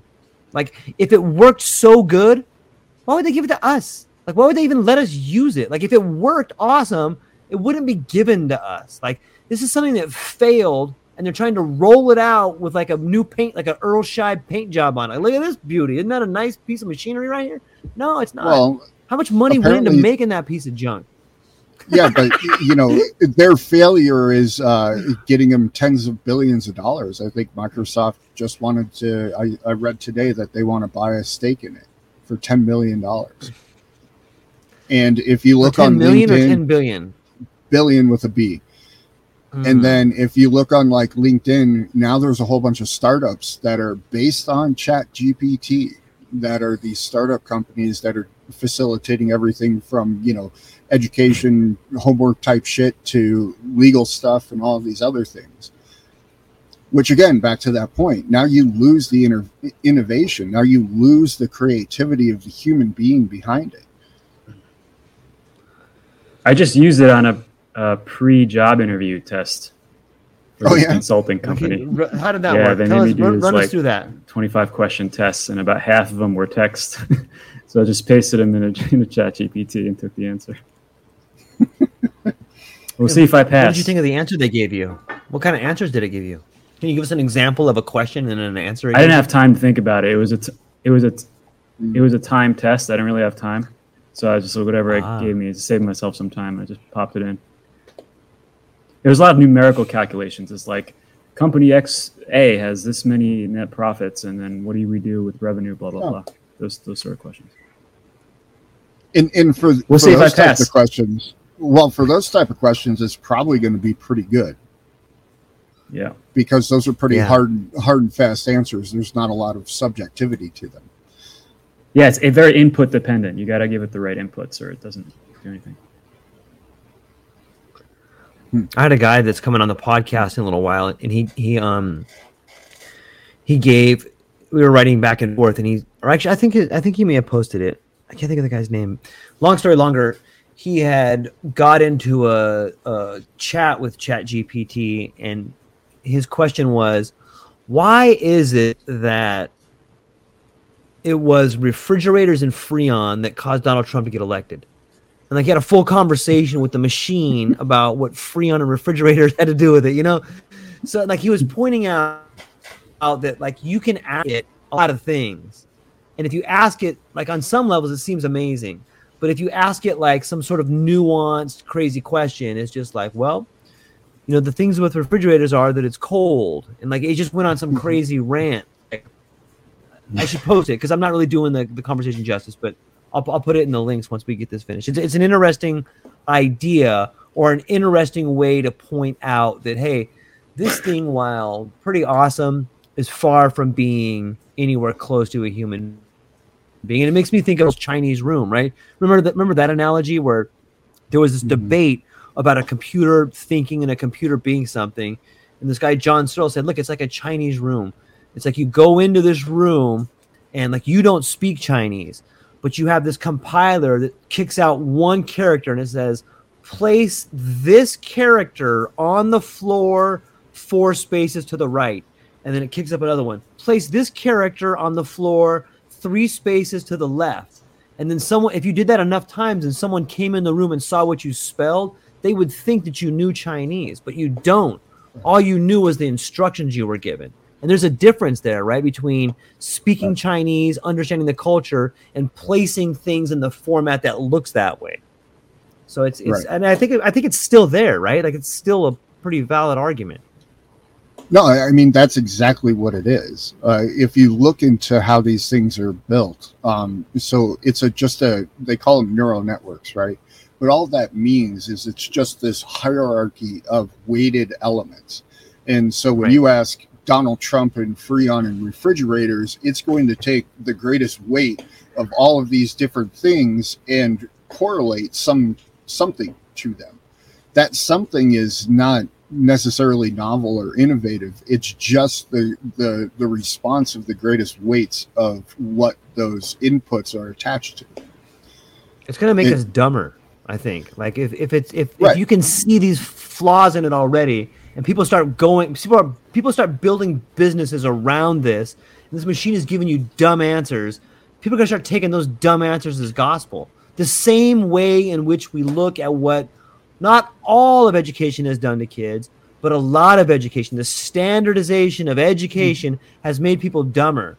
The, so too will this make people dumber because it's just trying to compile everything. It's like, here's one answer. Here's what it is. But that's And that's so anti-human.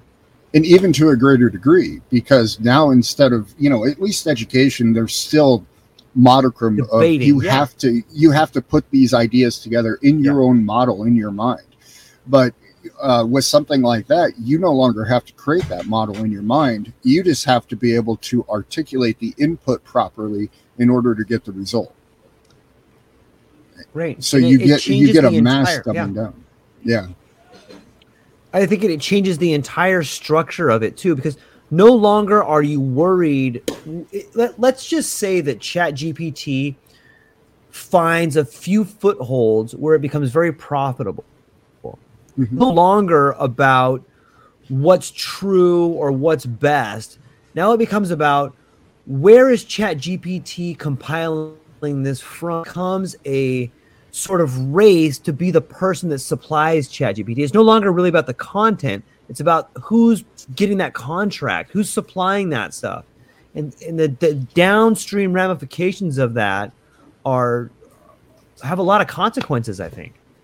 Well it's stagnation Yeah, Everything exactly. stagnates. Exactly. Yeah. Yeah. Uh, be, because you know even uh, even the people who are you know quote unquote supplying the input and you know to chat gpt's credit what they do is they just take a vast swath of all information Right. you know that exists uh, but eventually you know if you fast forward a little bit there's less and less people creating new things uh, building you know new models uh, figuring out better ways to program more elegant ways to do something um, because you know in, that is such a cost intensive effort that now uh, why should i waste my time doing that when i can just go to chat gpt and it'll give me something that you know works in the world That quote unquote, works. works. Yeah. Yeah. Yeah. Yep. And what happens when forces privatize things as they tend to do, where we might have the public version of chat GPT that's loaded with like false inputs, and then we've got this other one used by other people.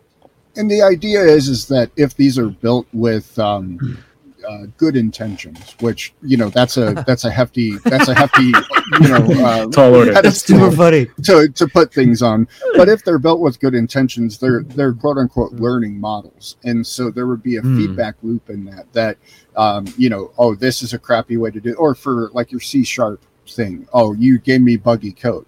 That went back into the system, and it's now no longer going to give that buggy code for the exact input that you gave it. Instead, it'll Mhm. give the proper code. So you know, there's something to be said about having a system like this, but I, you know, when people are talking about it replacing lawyers, replacing artists, replacing all of these things, uh, you know, you're we're basically annihilating what it means to be human. Yeah. at some I- I- level. I I could Mhm. see public defenders like if you, if you don't have any money, then you can get Chat GPT to to represent you. If you do have money, you can get like Robert Shapiro. You know, like that that could be a further gap that we're talking about. So Right. here's a public defender. It's this computer, you know, and it's going to come off these different case laws that were programmed in there, you know, mm-hmm. and and now we no longer have to pay a lawyer. We no longer have to pay their salary. We have to pay their benefits, their vacation But if you want to have the best possible premium, you get represented by a human. You know, like a For and- and now. that might that for now.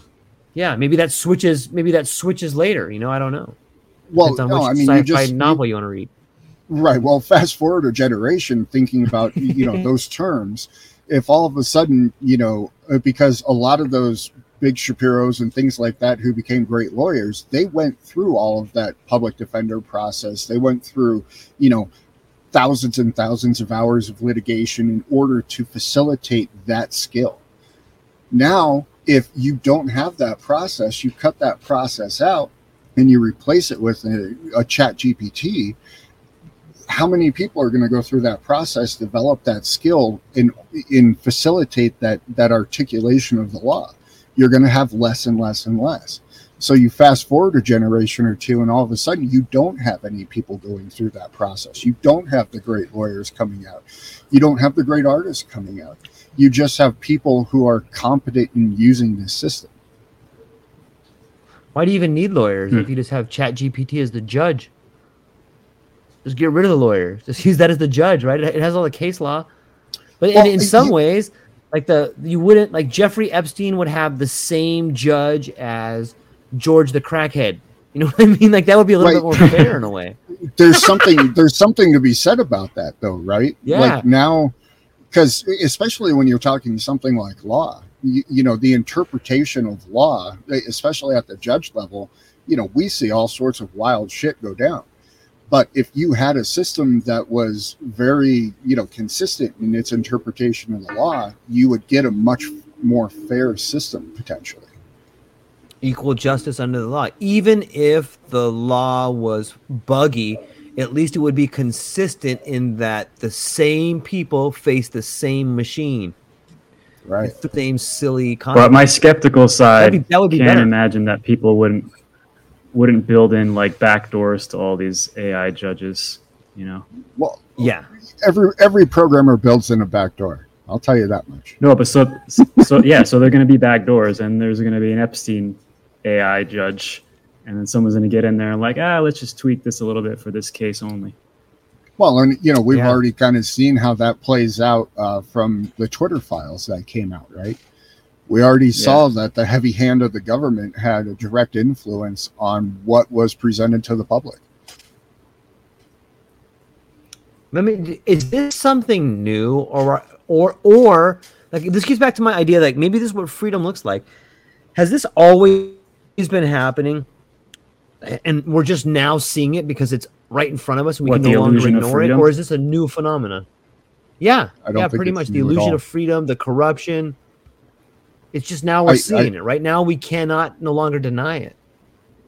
Right now, there's just a camera in everybody's pocket. There's the internet to connect people and ideas and communication. There's there's all of these systems that I think this was always behind the scenes. Because you know, I mean, we grew up with the adage: it's it's not it's not what you know, it's who you know. Yeah. right? So i think this has been kind of inherent in society since you know as long as we have recorded human history. And i think we have we could pull examples that would suggest as much. I think it's now we we as the common individual just have a bit more of a a bit more skin in the game i guess So we look back on. You think is it possible if the, if that is true, then we look back on these times as sort of, you know, the human race in their thirties coming to grips with how gross we were. Like God, we were really horrible in our twenties. Jesus Christ! Remember the time in Tijuana? Oh shit! Let's not talk about that. You know, like that. Will that be like all our presidents? What is this? The species finally coming to grips with hey look look at what we're doing man we fucked up a lot like look how gross we are we should probably change this i i think maybe a lot like that's what i said maybe I it's a it positive is. thing I think it is a positive thing ultimately. I think in that positivity, there's a lot of hardship and a lot of struggle and a lot of tragedy yeah. that, that occurs because the reality of the situation is, yeah, we've been pretty fucking shitty. And Yeah, now have. it's just now it's just coming to you know the forefront of conversation. yeah are we gonna chalk up another eight ball and go to the liquor store or are we gonna fucking hey eh, maybe we should fucking chill out a little bit right Well, I that's, think that that's that's I don't are. know.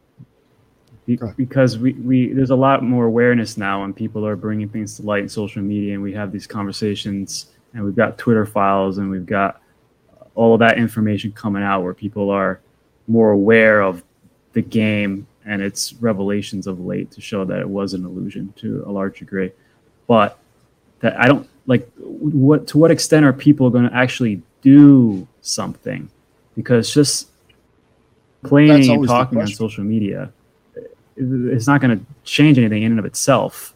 And Right. the fact is, we live so much better than we ever have, Mm. and Mm, no one's sure. going to get up and attack and like change, overthrow a government until like it's so bad that they can't bother living anymore. And it's like hard to imagine that now. But what I think happens is these conversations breed parallel economies.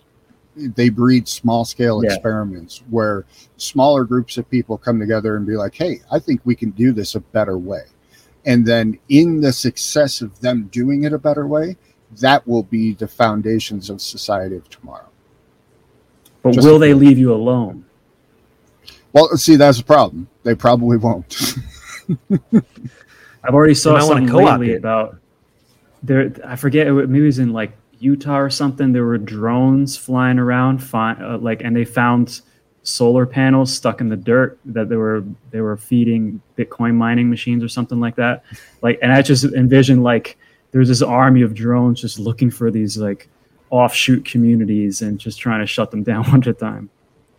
and and I think that's a reality of the situation that's going to you know that's where a lot of the tragedy is going to come from. That's where a lot of struggle is going to come from. It's not going to be an easy transition. And and you know I and if we look back at history there's no easy transition between the old system and the new systems that have come into play. Yep. you know there's there's a lot of travesty along that path I've heard for a long time that, you know, if you li- I- really love the long form format.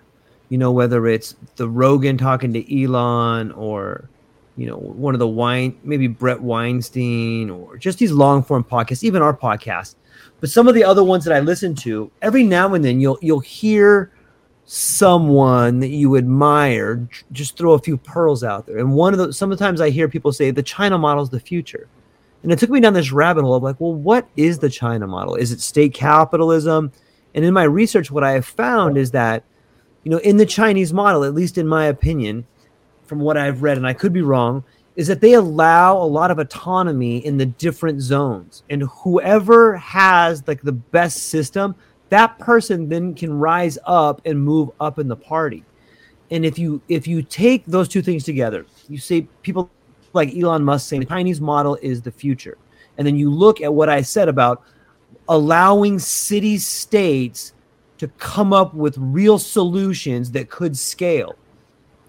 Then you can see what's kind of happening in the United States already. And I would say that the Chinese model of of city states is being implemented in the United States. And two examples of that are Gavin Newsom in California and the, the governor in New York. You're seeing these new ways and means being rolled out. And in California, you have like, um, you know, they're, they're paying reparations there. They've privatized pretty much all of the electricity there. They've went ahead and said, look, we're no longer going to have, we're, we're capping gas cars at this time.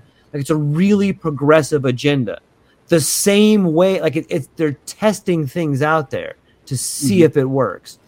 And so, like, when you combine that tinfoil hat on, if you read the 2030 agenda, you see stuff like you see words like strong cities, mm-hmm. smart cities. Like, okay, well, Mega everybody knows what a mega cities, city mm-hmm. states. And when you when you start poking the prostate in there, you start realizing like, okay, a smart city is a is a city that's owned by a corporation where the you get a corporate dollar to spend at the company store. Like that's a smart city. They track everything. What's a strong city? Well, a strong city is a lot like a prison. They got board up around it. Only certain people can come in. And if you look at what's happening, they're doing some some kind of crossbreeding in um I forgot the name of the the town in in uh, Europe somewhere, but they're they're putting this new process in where they're like, okay, you can only travel 150 days out of the year. Like so, there's all these experiments going on throughout our throughout the world right now to try to find a way to govern better. And when you look at it from that angle, that means, at least in my opinion, like the Davos, the WEF, the people, the real owners of this world know that the the what we have right now is dead. It doesn't work. The money's doesn't work. Nothing works. So we must start start figuring out what we're going to put in place. Like if you look at it from that angle, like it, it can both be liberating and scary. But I, I think I would challenge everybody to th- at least look at it from that angle. Look at what's happening around the world. Look at all these experiments happening in different parts of the world. Read the literature and find out where you want to live. Do you can you find what you do? Would you be good in a strong city? Would you be good in a smart city? Do you agree with any of that? But I would challenge everybody listening to this to to do their research and you know do what Too Short says and try to get in where you fit in.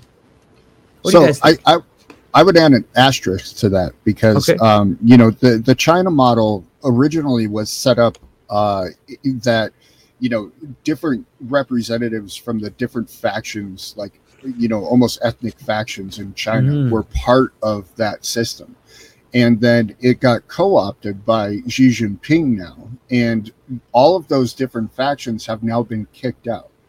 So there's the China model, and then there's the authoritarian China model and I we're seeing the authoritarian China model kind of play out right now in real time. And I, you know, I suspect that that fractures uh, probably within the next decade. Uh, that's a different rabbit hole. Uh, but yes, from like the World Economic Forum perspective, the Davos people, those types of people, and we've talked about this a lot. You know, I think this is the fracturing of nation states and it's going to move into uh, you know their idea is a global kind of you know community type of different city states my problem with that is who pulls the strings you know do you want uh, you know proprietary companies do you want strong arms? Do you want authoritarians pulling the strings for these? And i think if most people you know most thinking people were honest they would say absolutely not because that's pretty much the end of freedom i would argue. Yeah.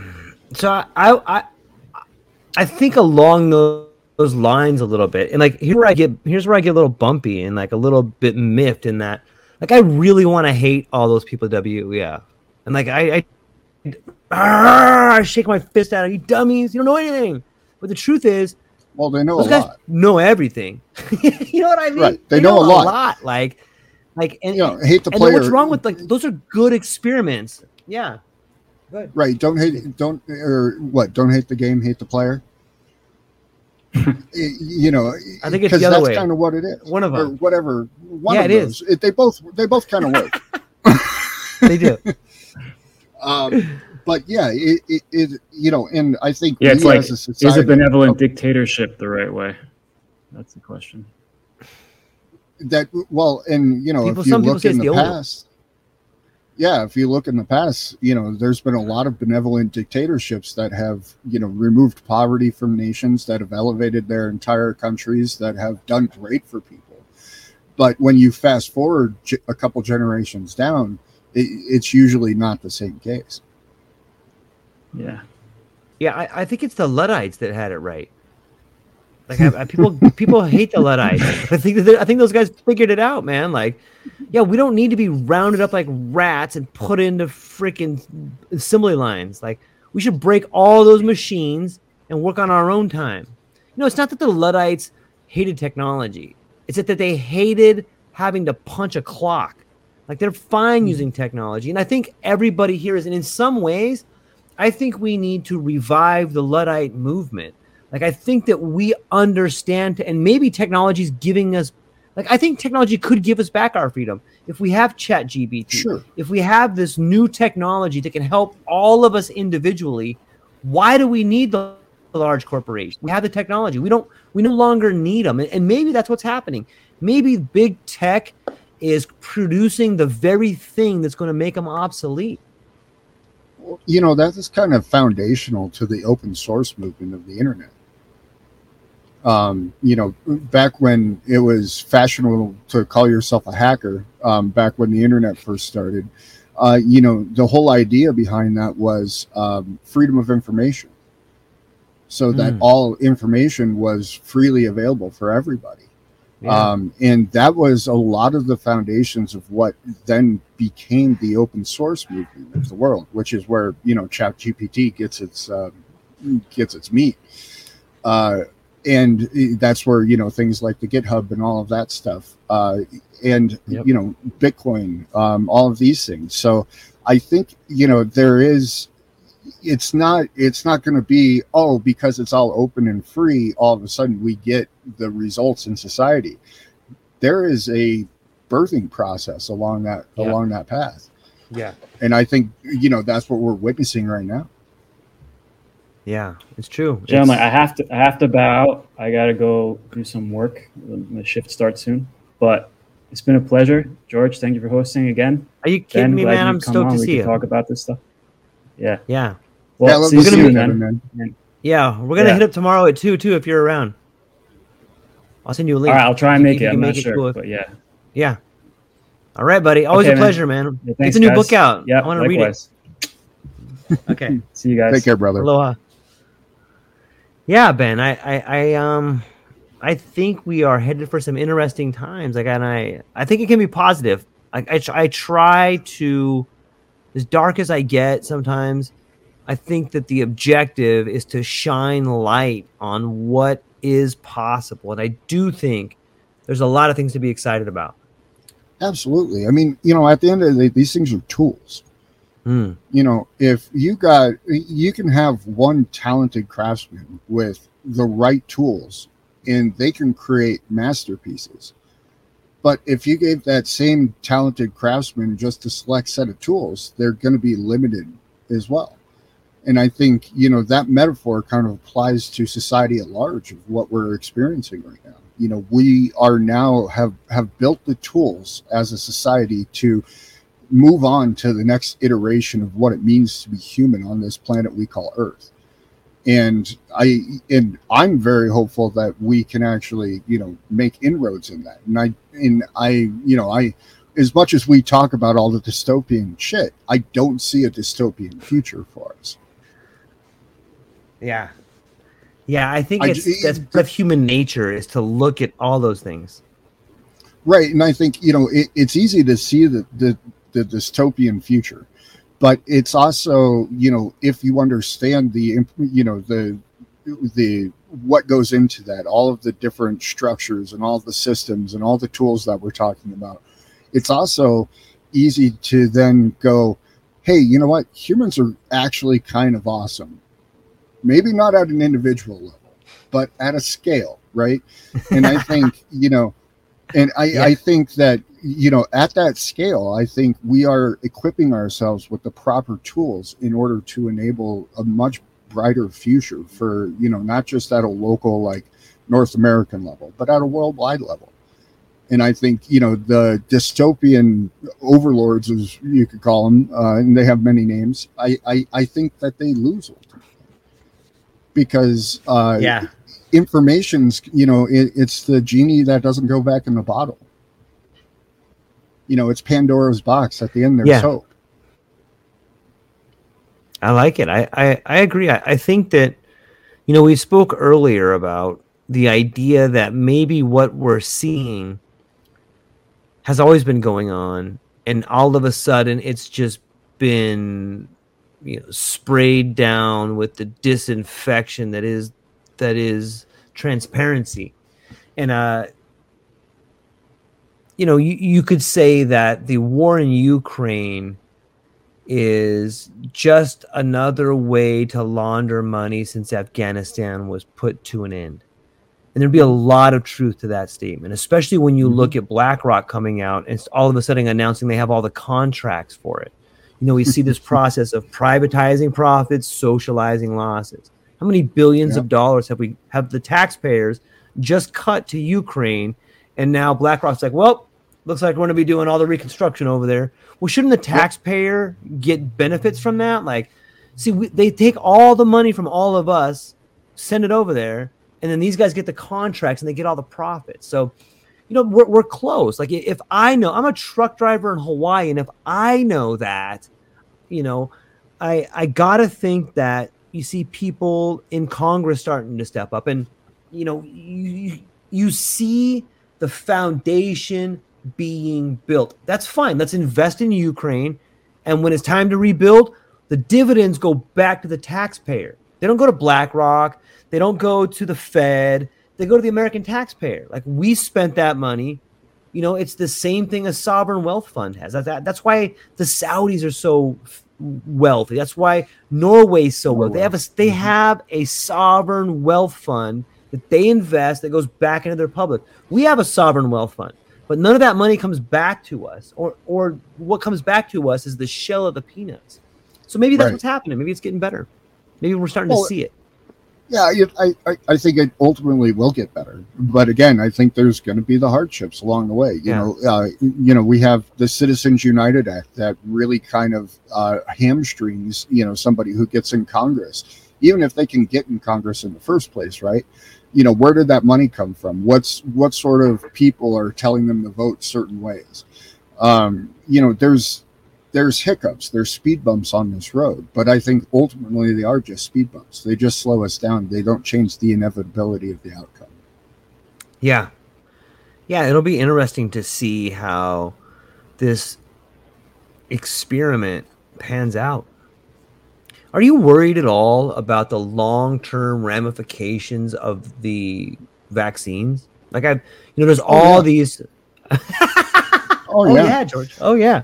What do you worry well, about? I, well, you know, when it first came out, I was like, wait a second, you're going to take something that, you know, quote unquote was just invented, but it wasn't. It was actually, you know, fashioned in 2012. And so there wasn't any long term data about how this all plays out. And now, not only is there no long term data, but you're not talking about a traditional vaccine. You're talking about a nanolipid particle that directly interacts with the mRNA of a human host. And, you know, for all of the feats of science that we've accomplished, we still have such a limited understanding of those types of interactions with the human body you can ask 100 neuroscientists how the brain works and you'll get a 70% answer that's kind of correlated but they'll all have different ideas because we just don't know. We don't have the data. And now you're talking about genetics which genetics is even perhaps more complex when you factor in epigenetics and all of these other aspects of the human body. And now we're just going in there and being like yeah this looks good. Let's go ahead and tweak this. Now yeah and i've read you know I, I have been a scientist for a long time and i've read thousands and thousands of papers from physics to biology and everything in between. And you know my takeaway is, is that while we do make progress and while we understand a good deal of what the world is and how it works and why it works and when it works and environments and all of these other aspects we are still looking at a void of understanding, of true understanding of how all of this relates together at a broad scale. And then you want to go off and you want to tweak one of the most foundational aspects of that without understanding the broad picture. What could be the result besides calamity? The the pushback on that would be, and I don't agree with this, but the pushback would be like, yeah, it's exactly what we want to do, Ben. Like we're here for a limited time. We want to make this. We, we want to find out what we can do. Yes, vaccine has been the vaccines policy has been. We've been using eggs to make vaccines for the last hundred years, Ben. Do you want to stay mm-hmm. in this freaking paradigm, or do you want to move the species forward, Ben? Millions of people are going to die. Millions of people die all the time. So what's Amen. the problem, Ben? It's a hell of an experiment. Unfortunately, I'm just one of those people who doesn't want to sign up for the experiment. I'll be the control group. That's fine with me. I hear you. Um, it, you know, it, it, there's there's something to be said about experimentation, but there's also reasons that, you know, uh, very real reasons that we don't like animal testings. We don't like, you know, to certain degrees, right? Because we've seen the horrors of what can happen when we fuck up. Yeah. And now to just go ahead and, you know, remove all of those layers of almost protection from what we've done for the past, say, 120 years of medicine, and then just throw it globally. I mean, you know, what sort of downstream effects could we be talking, you know, not even 10 years, not even 20 years, but generational? We have no idea. Yeah, I agree. I think it's reckless, but It is very reckless. on the on an, like on the on the opposite side of that, if you're being just a hardcore rationalist, you have to Mhm. look at it like, look, we put it out there. Anybody who has an IQ over 120 realized it was poison. Okay. like that's a fact. Like we put enough shit out there so people knew if you if you're smart, you knew you shouldn't take this. Did we apply enough pressure to crack people? Absolutely. I think that was part of it. Like, Well, you know, sure. I remember like that, that's part of the plan. Like, I, maybe Well, that's this goes dark back for me to to- say, but Well, no, this goes back to what you have right here, uh, pulled up on I the know. screen still, right? Um, you know, these are, you know, it's an experimentation, and it's not just a physical, biological experimentation; it's a psychological, social experimentation as well. You know, what would people accept on a grand scale of something like this? Could we push out a vaccine to every Yep. single country in the world? Um, you know, if and you know locally even for politics we see this play out all the time. You know, they'll come out with this grand scheme and then you know oh they get a lot of pushback over here. So we take this away for now. But five years later that gets put out again. Oh we didn't get pushback this time. We're going to go ahead and go down this path now and so that psychological you know this and it's interesting you know i was going to bring up um you know hollywood right yeah, um, it, it was something interesting I heard a little while back. The old Celtic druids used to make their wands out of the holly tree, right? yeah, And and so you know Hollywood was just kind of this tool of of magic of propaganda, and were seeing this psychological game being played out. Um, people are pretty much unwittingly playing along, uh, you know, and from outside looking in, it's sad to see, but at the same time, it is fascinating from a scientific perspective of where this goes. yeah. I mean, like I said, from it, and I I've had this inkling that I've been thinking about, and I don't like to think about it, but I can't help but not. Like it's the greatest ex- human experiment in medicine in the Oh, history of mankind. This By is a orders of magnitude. by orders of magnitude. And to Yeah. think that different batches weren't marked with different types of things on different ethnic groups, like this is the greatest. Uh, you know? What what do they call that, Ben? When you when you uh, this is the gr- greatest open clinical trial of all times that will revolutionize medicine forever what they're going to learn, what they have learned on a cognitive level, on a psychological level, and on a medical level is beyond anything that's ever happened. I wish I had access to that data. I wish I could Oh, yeah. see what it is they're studying because I bet you it's fascinating. You know, and, and as much as I I despise the what they've done, I, I gotta Well- say on some level that they're gonna be learning a lot. Absolutely. But in our pursuit of knowledge, if we forget what it means to be human, if we lose our humanity, then what good are we? That would be my argument. Because if, if in this pursuit of grand knowledge, we lose what it means to be human, you know, uh, We've, we've lost everything. we've lost everything. Uh, you know, and hey, you know, maybe I'm wrong, and maybe that next evolution of humans, where they only need, you know, a, a, a couple billion of us and not eight billion of us, maybe they're gonna, you know, be beneficiaries of this, and maybe they're gonna go off and you know conquer the solar system, conquer the galaxy. But at the same time, I don't necessarily think I see that as a reality of that situation. If we lose our humanity along the path of knowledge, I think we fail. Yeah, I, you know, I, I feel like uh, humanity is collectively reading a choose your own adventure book. And the people that have the, the words, the people that have the authority decided, we like the greater good. We're going to go with the greater good one right here. And it's like, dude, mm-hmm. I know how that one ends. That's a horrible one. No, I've already read this book, man. You can't go with the greater good. You're going to die at the end. You're going to die from the greater good. Don't you guys know that? And they're like, mm-hmm. no, nope, we don't know that. It's like, fuck, man. I, I don't have a voice. I know what's going to happen into the story.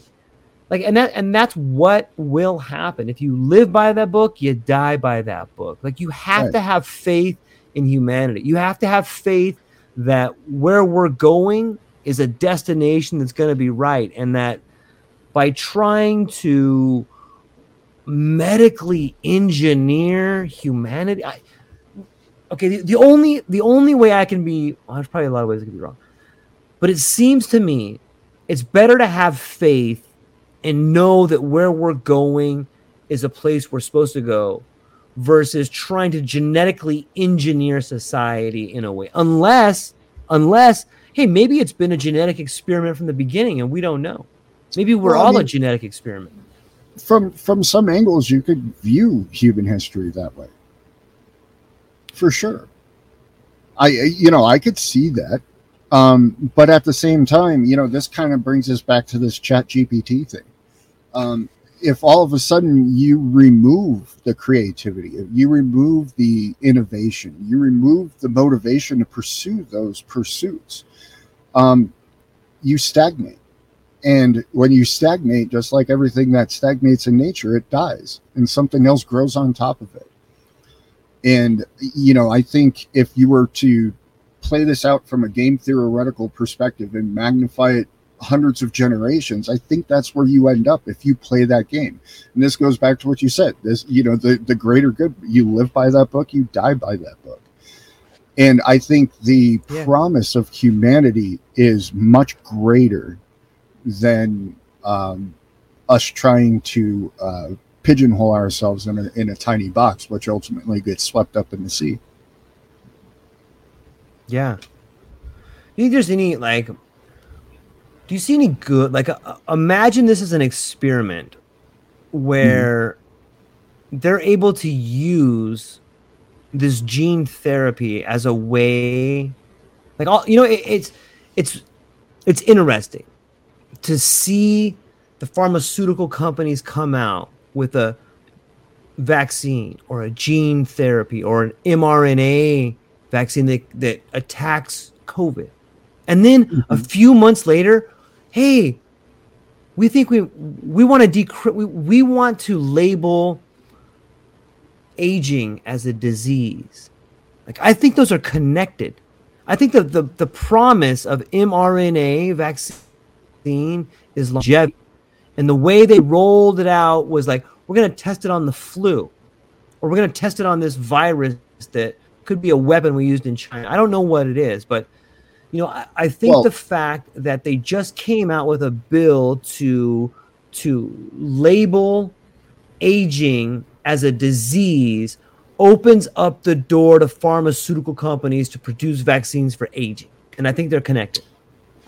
Right. Well, and, and they're not just aging. Um, you know, they've announced uh, diabetes, cancers, all sorts of different things that they're trying to apply right. this technology to. Uh, what really kind of gets me is I remember reading this before um, COVID ever was a thing. In 2012, mm. DARPA was the one who funded this mRNA research. And the results of their experiments, which come to find out was actually on soldiers, um, was that not they did get the antibody production, but once re-exposed out into the wild to these pathogens again, these people got a greater uptick of reinfection. Mm. Which, you know, alludes to the idea that, yeah, while we kind of understand some of the mechanisms, we don't realize the grand total totality of the mechanisms at play. And when you start playing with those, you know, you could end up you know, there's a. Did you ever see the or read the book Children of Man, where all of a sudden they weren't able to have kids anymore? No, I haven't. I should write that down. It was an interesting concept, and I, I think it, the book came out in like the early 2000s, and they made a movie of it. Um, but essentially, uh, all of a sudden, you know, it was just miscarriage after miscarriage after miscarriage, and then there was no children born. Uh, and then the idea was is that there was the first child born in 20 some years, and that's kind of what the book revolves around. But that concept of, you know, we don't really have a full grasp of what we're playing with. And then all of a sudden, what happens if, you know, you wipe out a generation of people? What happens if you wipe out two? All of a sudden, the human race doesn't exist in the capacity that it exists. You know, all of a sudden, we're we're back to fighting nature for our survival. You know, and so and because we don't have the comprehensive understanding, because we're not omniscient in these things, it seems folly to me to play that game. Yeah, I, I would agree. I, I would um I'll take it a step further in that not only is it folly to play that game, but I, I think of the, I think the game, you know, if, if you look at the ultimate arms race between mm-hmm. viruses and, and the biological organism, you know, it, it seems that we have leveraged that. Like we we use, you know, you look at the Cold War, we had this arms race going on, and it seems to me that the biological weapons are scratch that, not are have been the weapons of choice for the last 20 years. Like they've been like you just you just cited DARPA 2012 coming up with genetics. How long has CRISPR technology been out there? How long has genetic therapy been out there? How long has targeted genetic therapy been out there? So 23andMe, um, you know, all these genomic type of technologies. If, if we look at them as the technologies that they are, and we apply the fact that technologies are usually developed for war, then it's not too far of a stretch to say, hey, we have been developing these pathogens for targeted ethnic groups. And you know, hmm. I've been hearing some bits and pieces about like I don't think Dr. Fauci is a dumb man. You don't get to be where he is by being dumb. No, he's not. You dumb. get to you maybe shrewd, maybe ruthless, but dumb is, is is not a word you would use with that man. And if you look at the military industrial complex, which he was a part of, science plays a part in it, tech plays a part in it.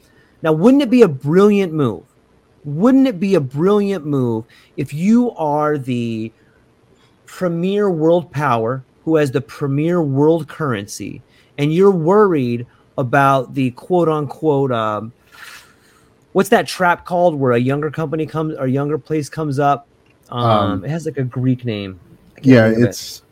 I know what you're talking about, though. Um, if you're worried about the um, the upstart, younger- essentially. Yeah. if you're worried about the upstart taking you over and you have this targeted pathogen that you could use as a threat and you develop in their lab in their country and it gets out hey guess what? It wasn't us. Even though we were there you know what? We were working in china. Like it, it's a it's a pretty good cover. And isn't it weird that china has a zero covid policy? I have some family members that were Chinese.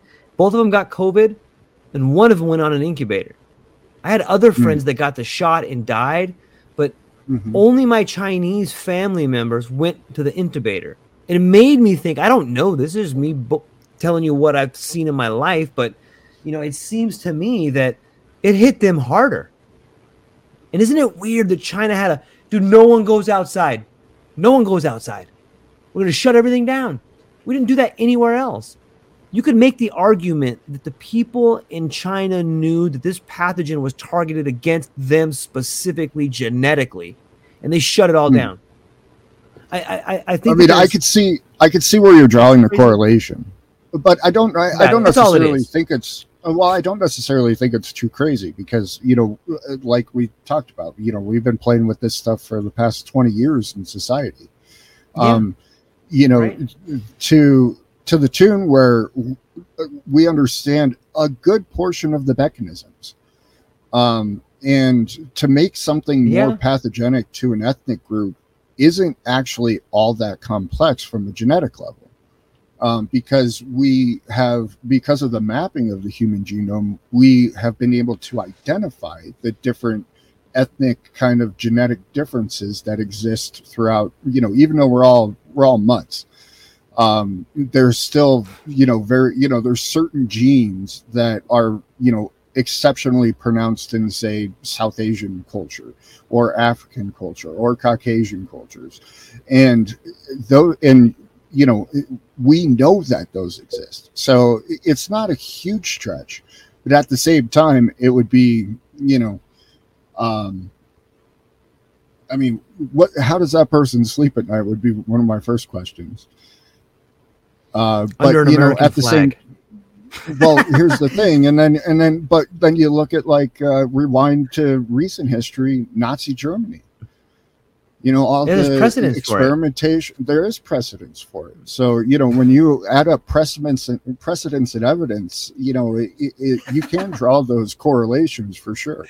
Um i would you know it's one of those things like i remember reading about covid in november of 2018 because that's where it actually broke out in China. And it was a mystery virus at the time. There was crazy videos, them welding people's doors shut and all sorts of shit.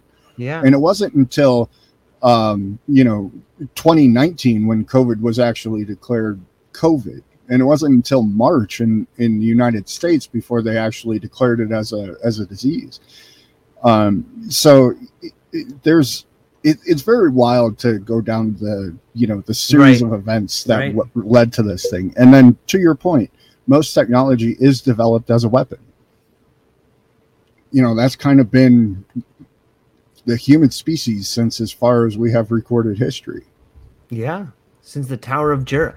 I think I read somewhere that the Tower of Jericho is one of the longest or the one of the oldest standing Buildings. buildings.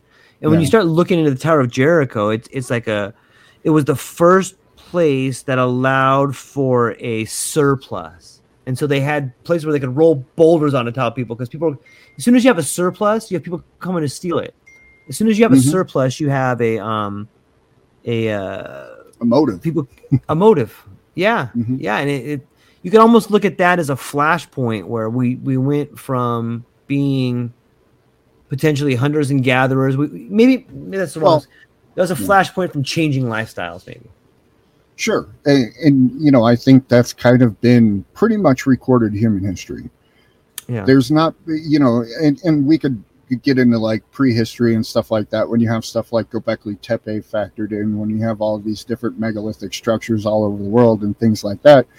But um, for what we have is what we call our ancient history to now, the the advent of technology has always first been about conquering and gaining more resources. hmm So, you know, I think, you know, to just imagine that the sun came up and we decided to be all, you know, uh, kumbaya with each other uh, in, in the 21st century uh, kind of uh, almost defies logic and reason at some level. Yeah. Yeah it's fascinating to think about. I, I don't in my brain works overtime coming up with things that may or may not be happening but it's it's a fascinating time to be alive. It's a fascinating For sure. time to to come up with some creative solutions to make your life better. Or you could zook out and doom scroll and figure out biological weapons and you know whatever you want to do it's out there man. Yeah, I, you know, I think, it, you know, we talk ad nauseum about it, but I think this is the growing pains of us uh, taking the next step. Man. Yeah. Yeah, I agree. Well, I got my um I got some family members telling me that if I don't get off the phone, if I don't get off here, they're going to punch me in the face. So, uh, well, I Ben, before we go, man, might get some good views. Just have him come punch you in the face. You never know. That could go viral. that I suggest my bu- I know, but it would hurt. I don't, I don't know if I want that to be my viral video. Hey, beggars can't be choosers. Content with that. it's a great point, man. It's a great point. So for those watching, thank you so much for spending some time with us today. Uh, tomorrow we got uh, the psychedelic roundtable. Maybe we might get into that a little bit. Um, I'm looking forward to talking to you tomorrow, Ben, about some some big news on the horizon for the Terra Libre project. And while I don't have your information currently in the show notes, I will put them on there for people listening. Where can they find you? And uh, what do you come? What do you got coming up, Ben? Uh, benjamincgeorge.com for everything that I'm up to. Uh, and yeah, finally cracked the nut for, I think, rolling out the first phase of the Terra Libre project. So, um, yeah, tomorrow should be fun. Yeah, tune in tomorrow. I, uh, Jason and maybe Kevin, but Paul are definitely in for sure. So tomorrow, my friend, I will. Uh, I'll talk to you then. I hope you have a fantastic day. Thank you for jumping on, and uh, one of my favorite people to talk to, my friend. You as well, brother. I hope you have a great rest of your evening. Aloha, everybody. I will, man. Aloha, everyone.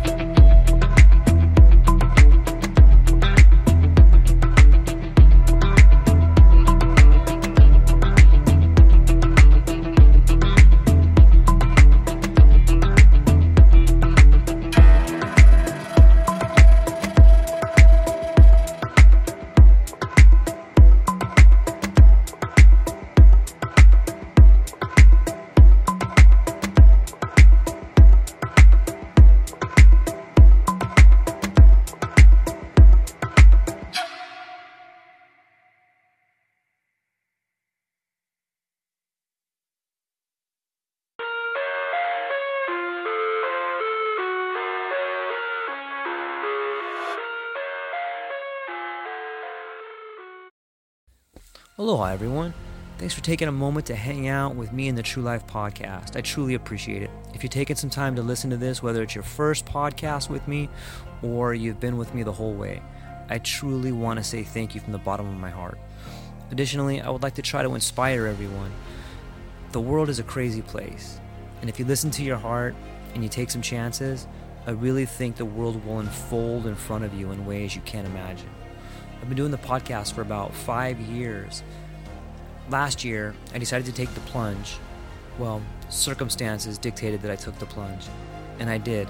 I've begun working on the podcast full time for almost a year now, and it's been so rewarding to me that I just want to try and inspire other people. If you have a dream, if you have a vision, follow the voice in your heart, listen to the song on the wind, and embrace the challenge. I think you're strong enough, you're smart enough, and you're good enough to make your dreams come true, but you have to believe in them. And I truly believe wholeheartedly that if you take a chance, a real chance on what is possible, then your dreams will unfold in front of you. Uncertainty can be a monster, it can be something that we run away from. But much like fear, if you stand in front of it, it's not that big of a problem. I know everyone listening to this has a dream and a vision, and I hope you all conquer it. And I want you to know it's possible. Take baby steps and move towards it, and you will get closer to it. Your relationships will be better, your life will be better, and you know what? You deserve it. You're an amazing person. If you get a moment, go down to the show notes. If you can, support the show. Thank you so much for being here. Now let's get to it.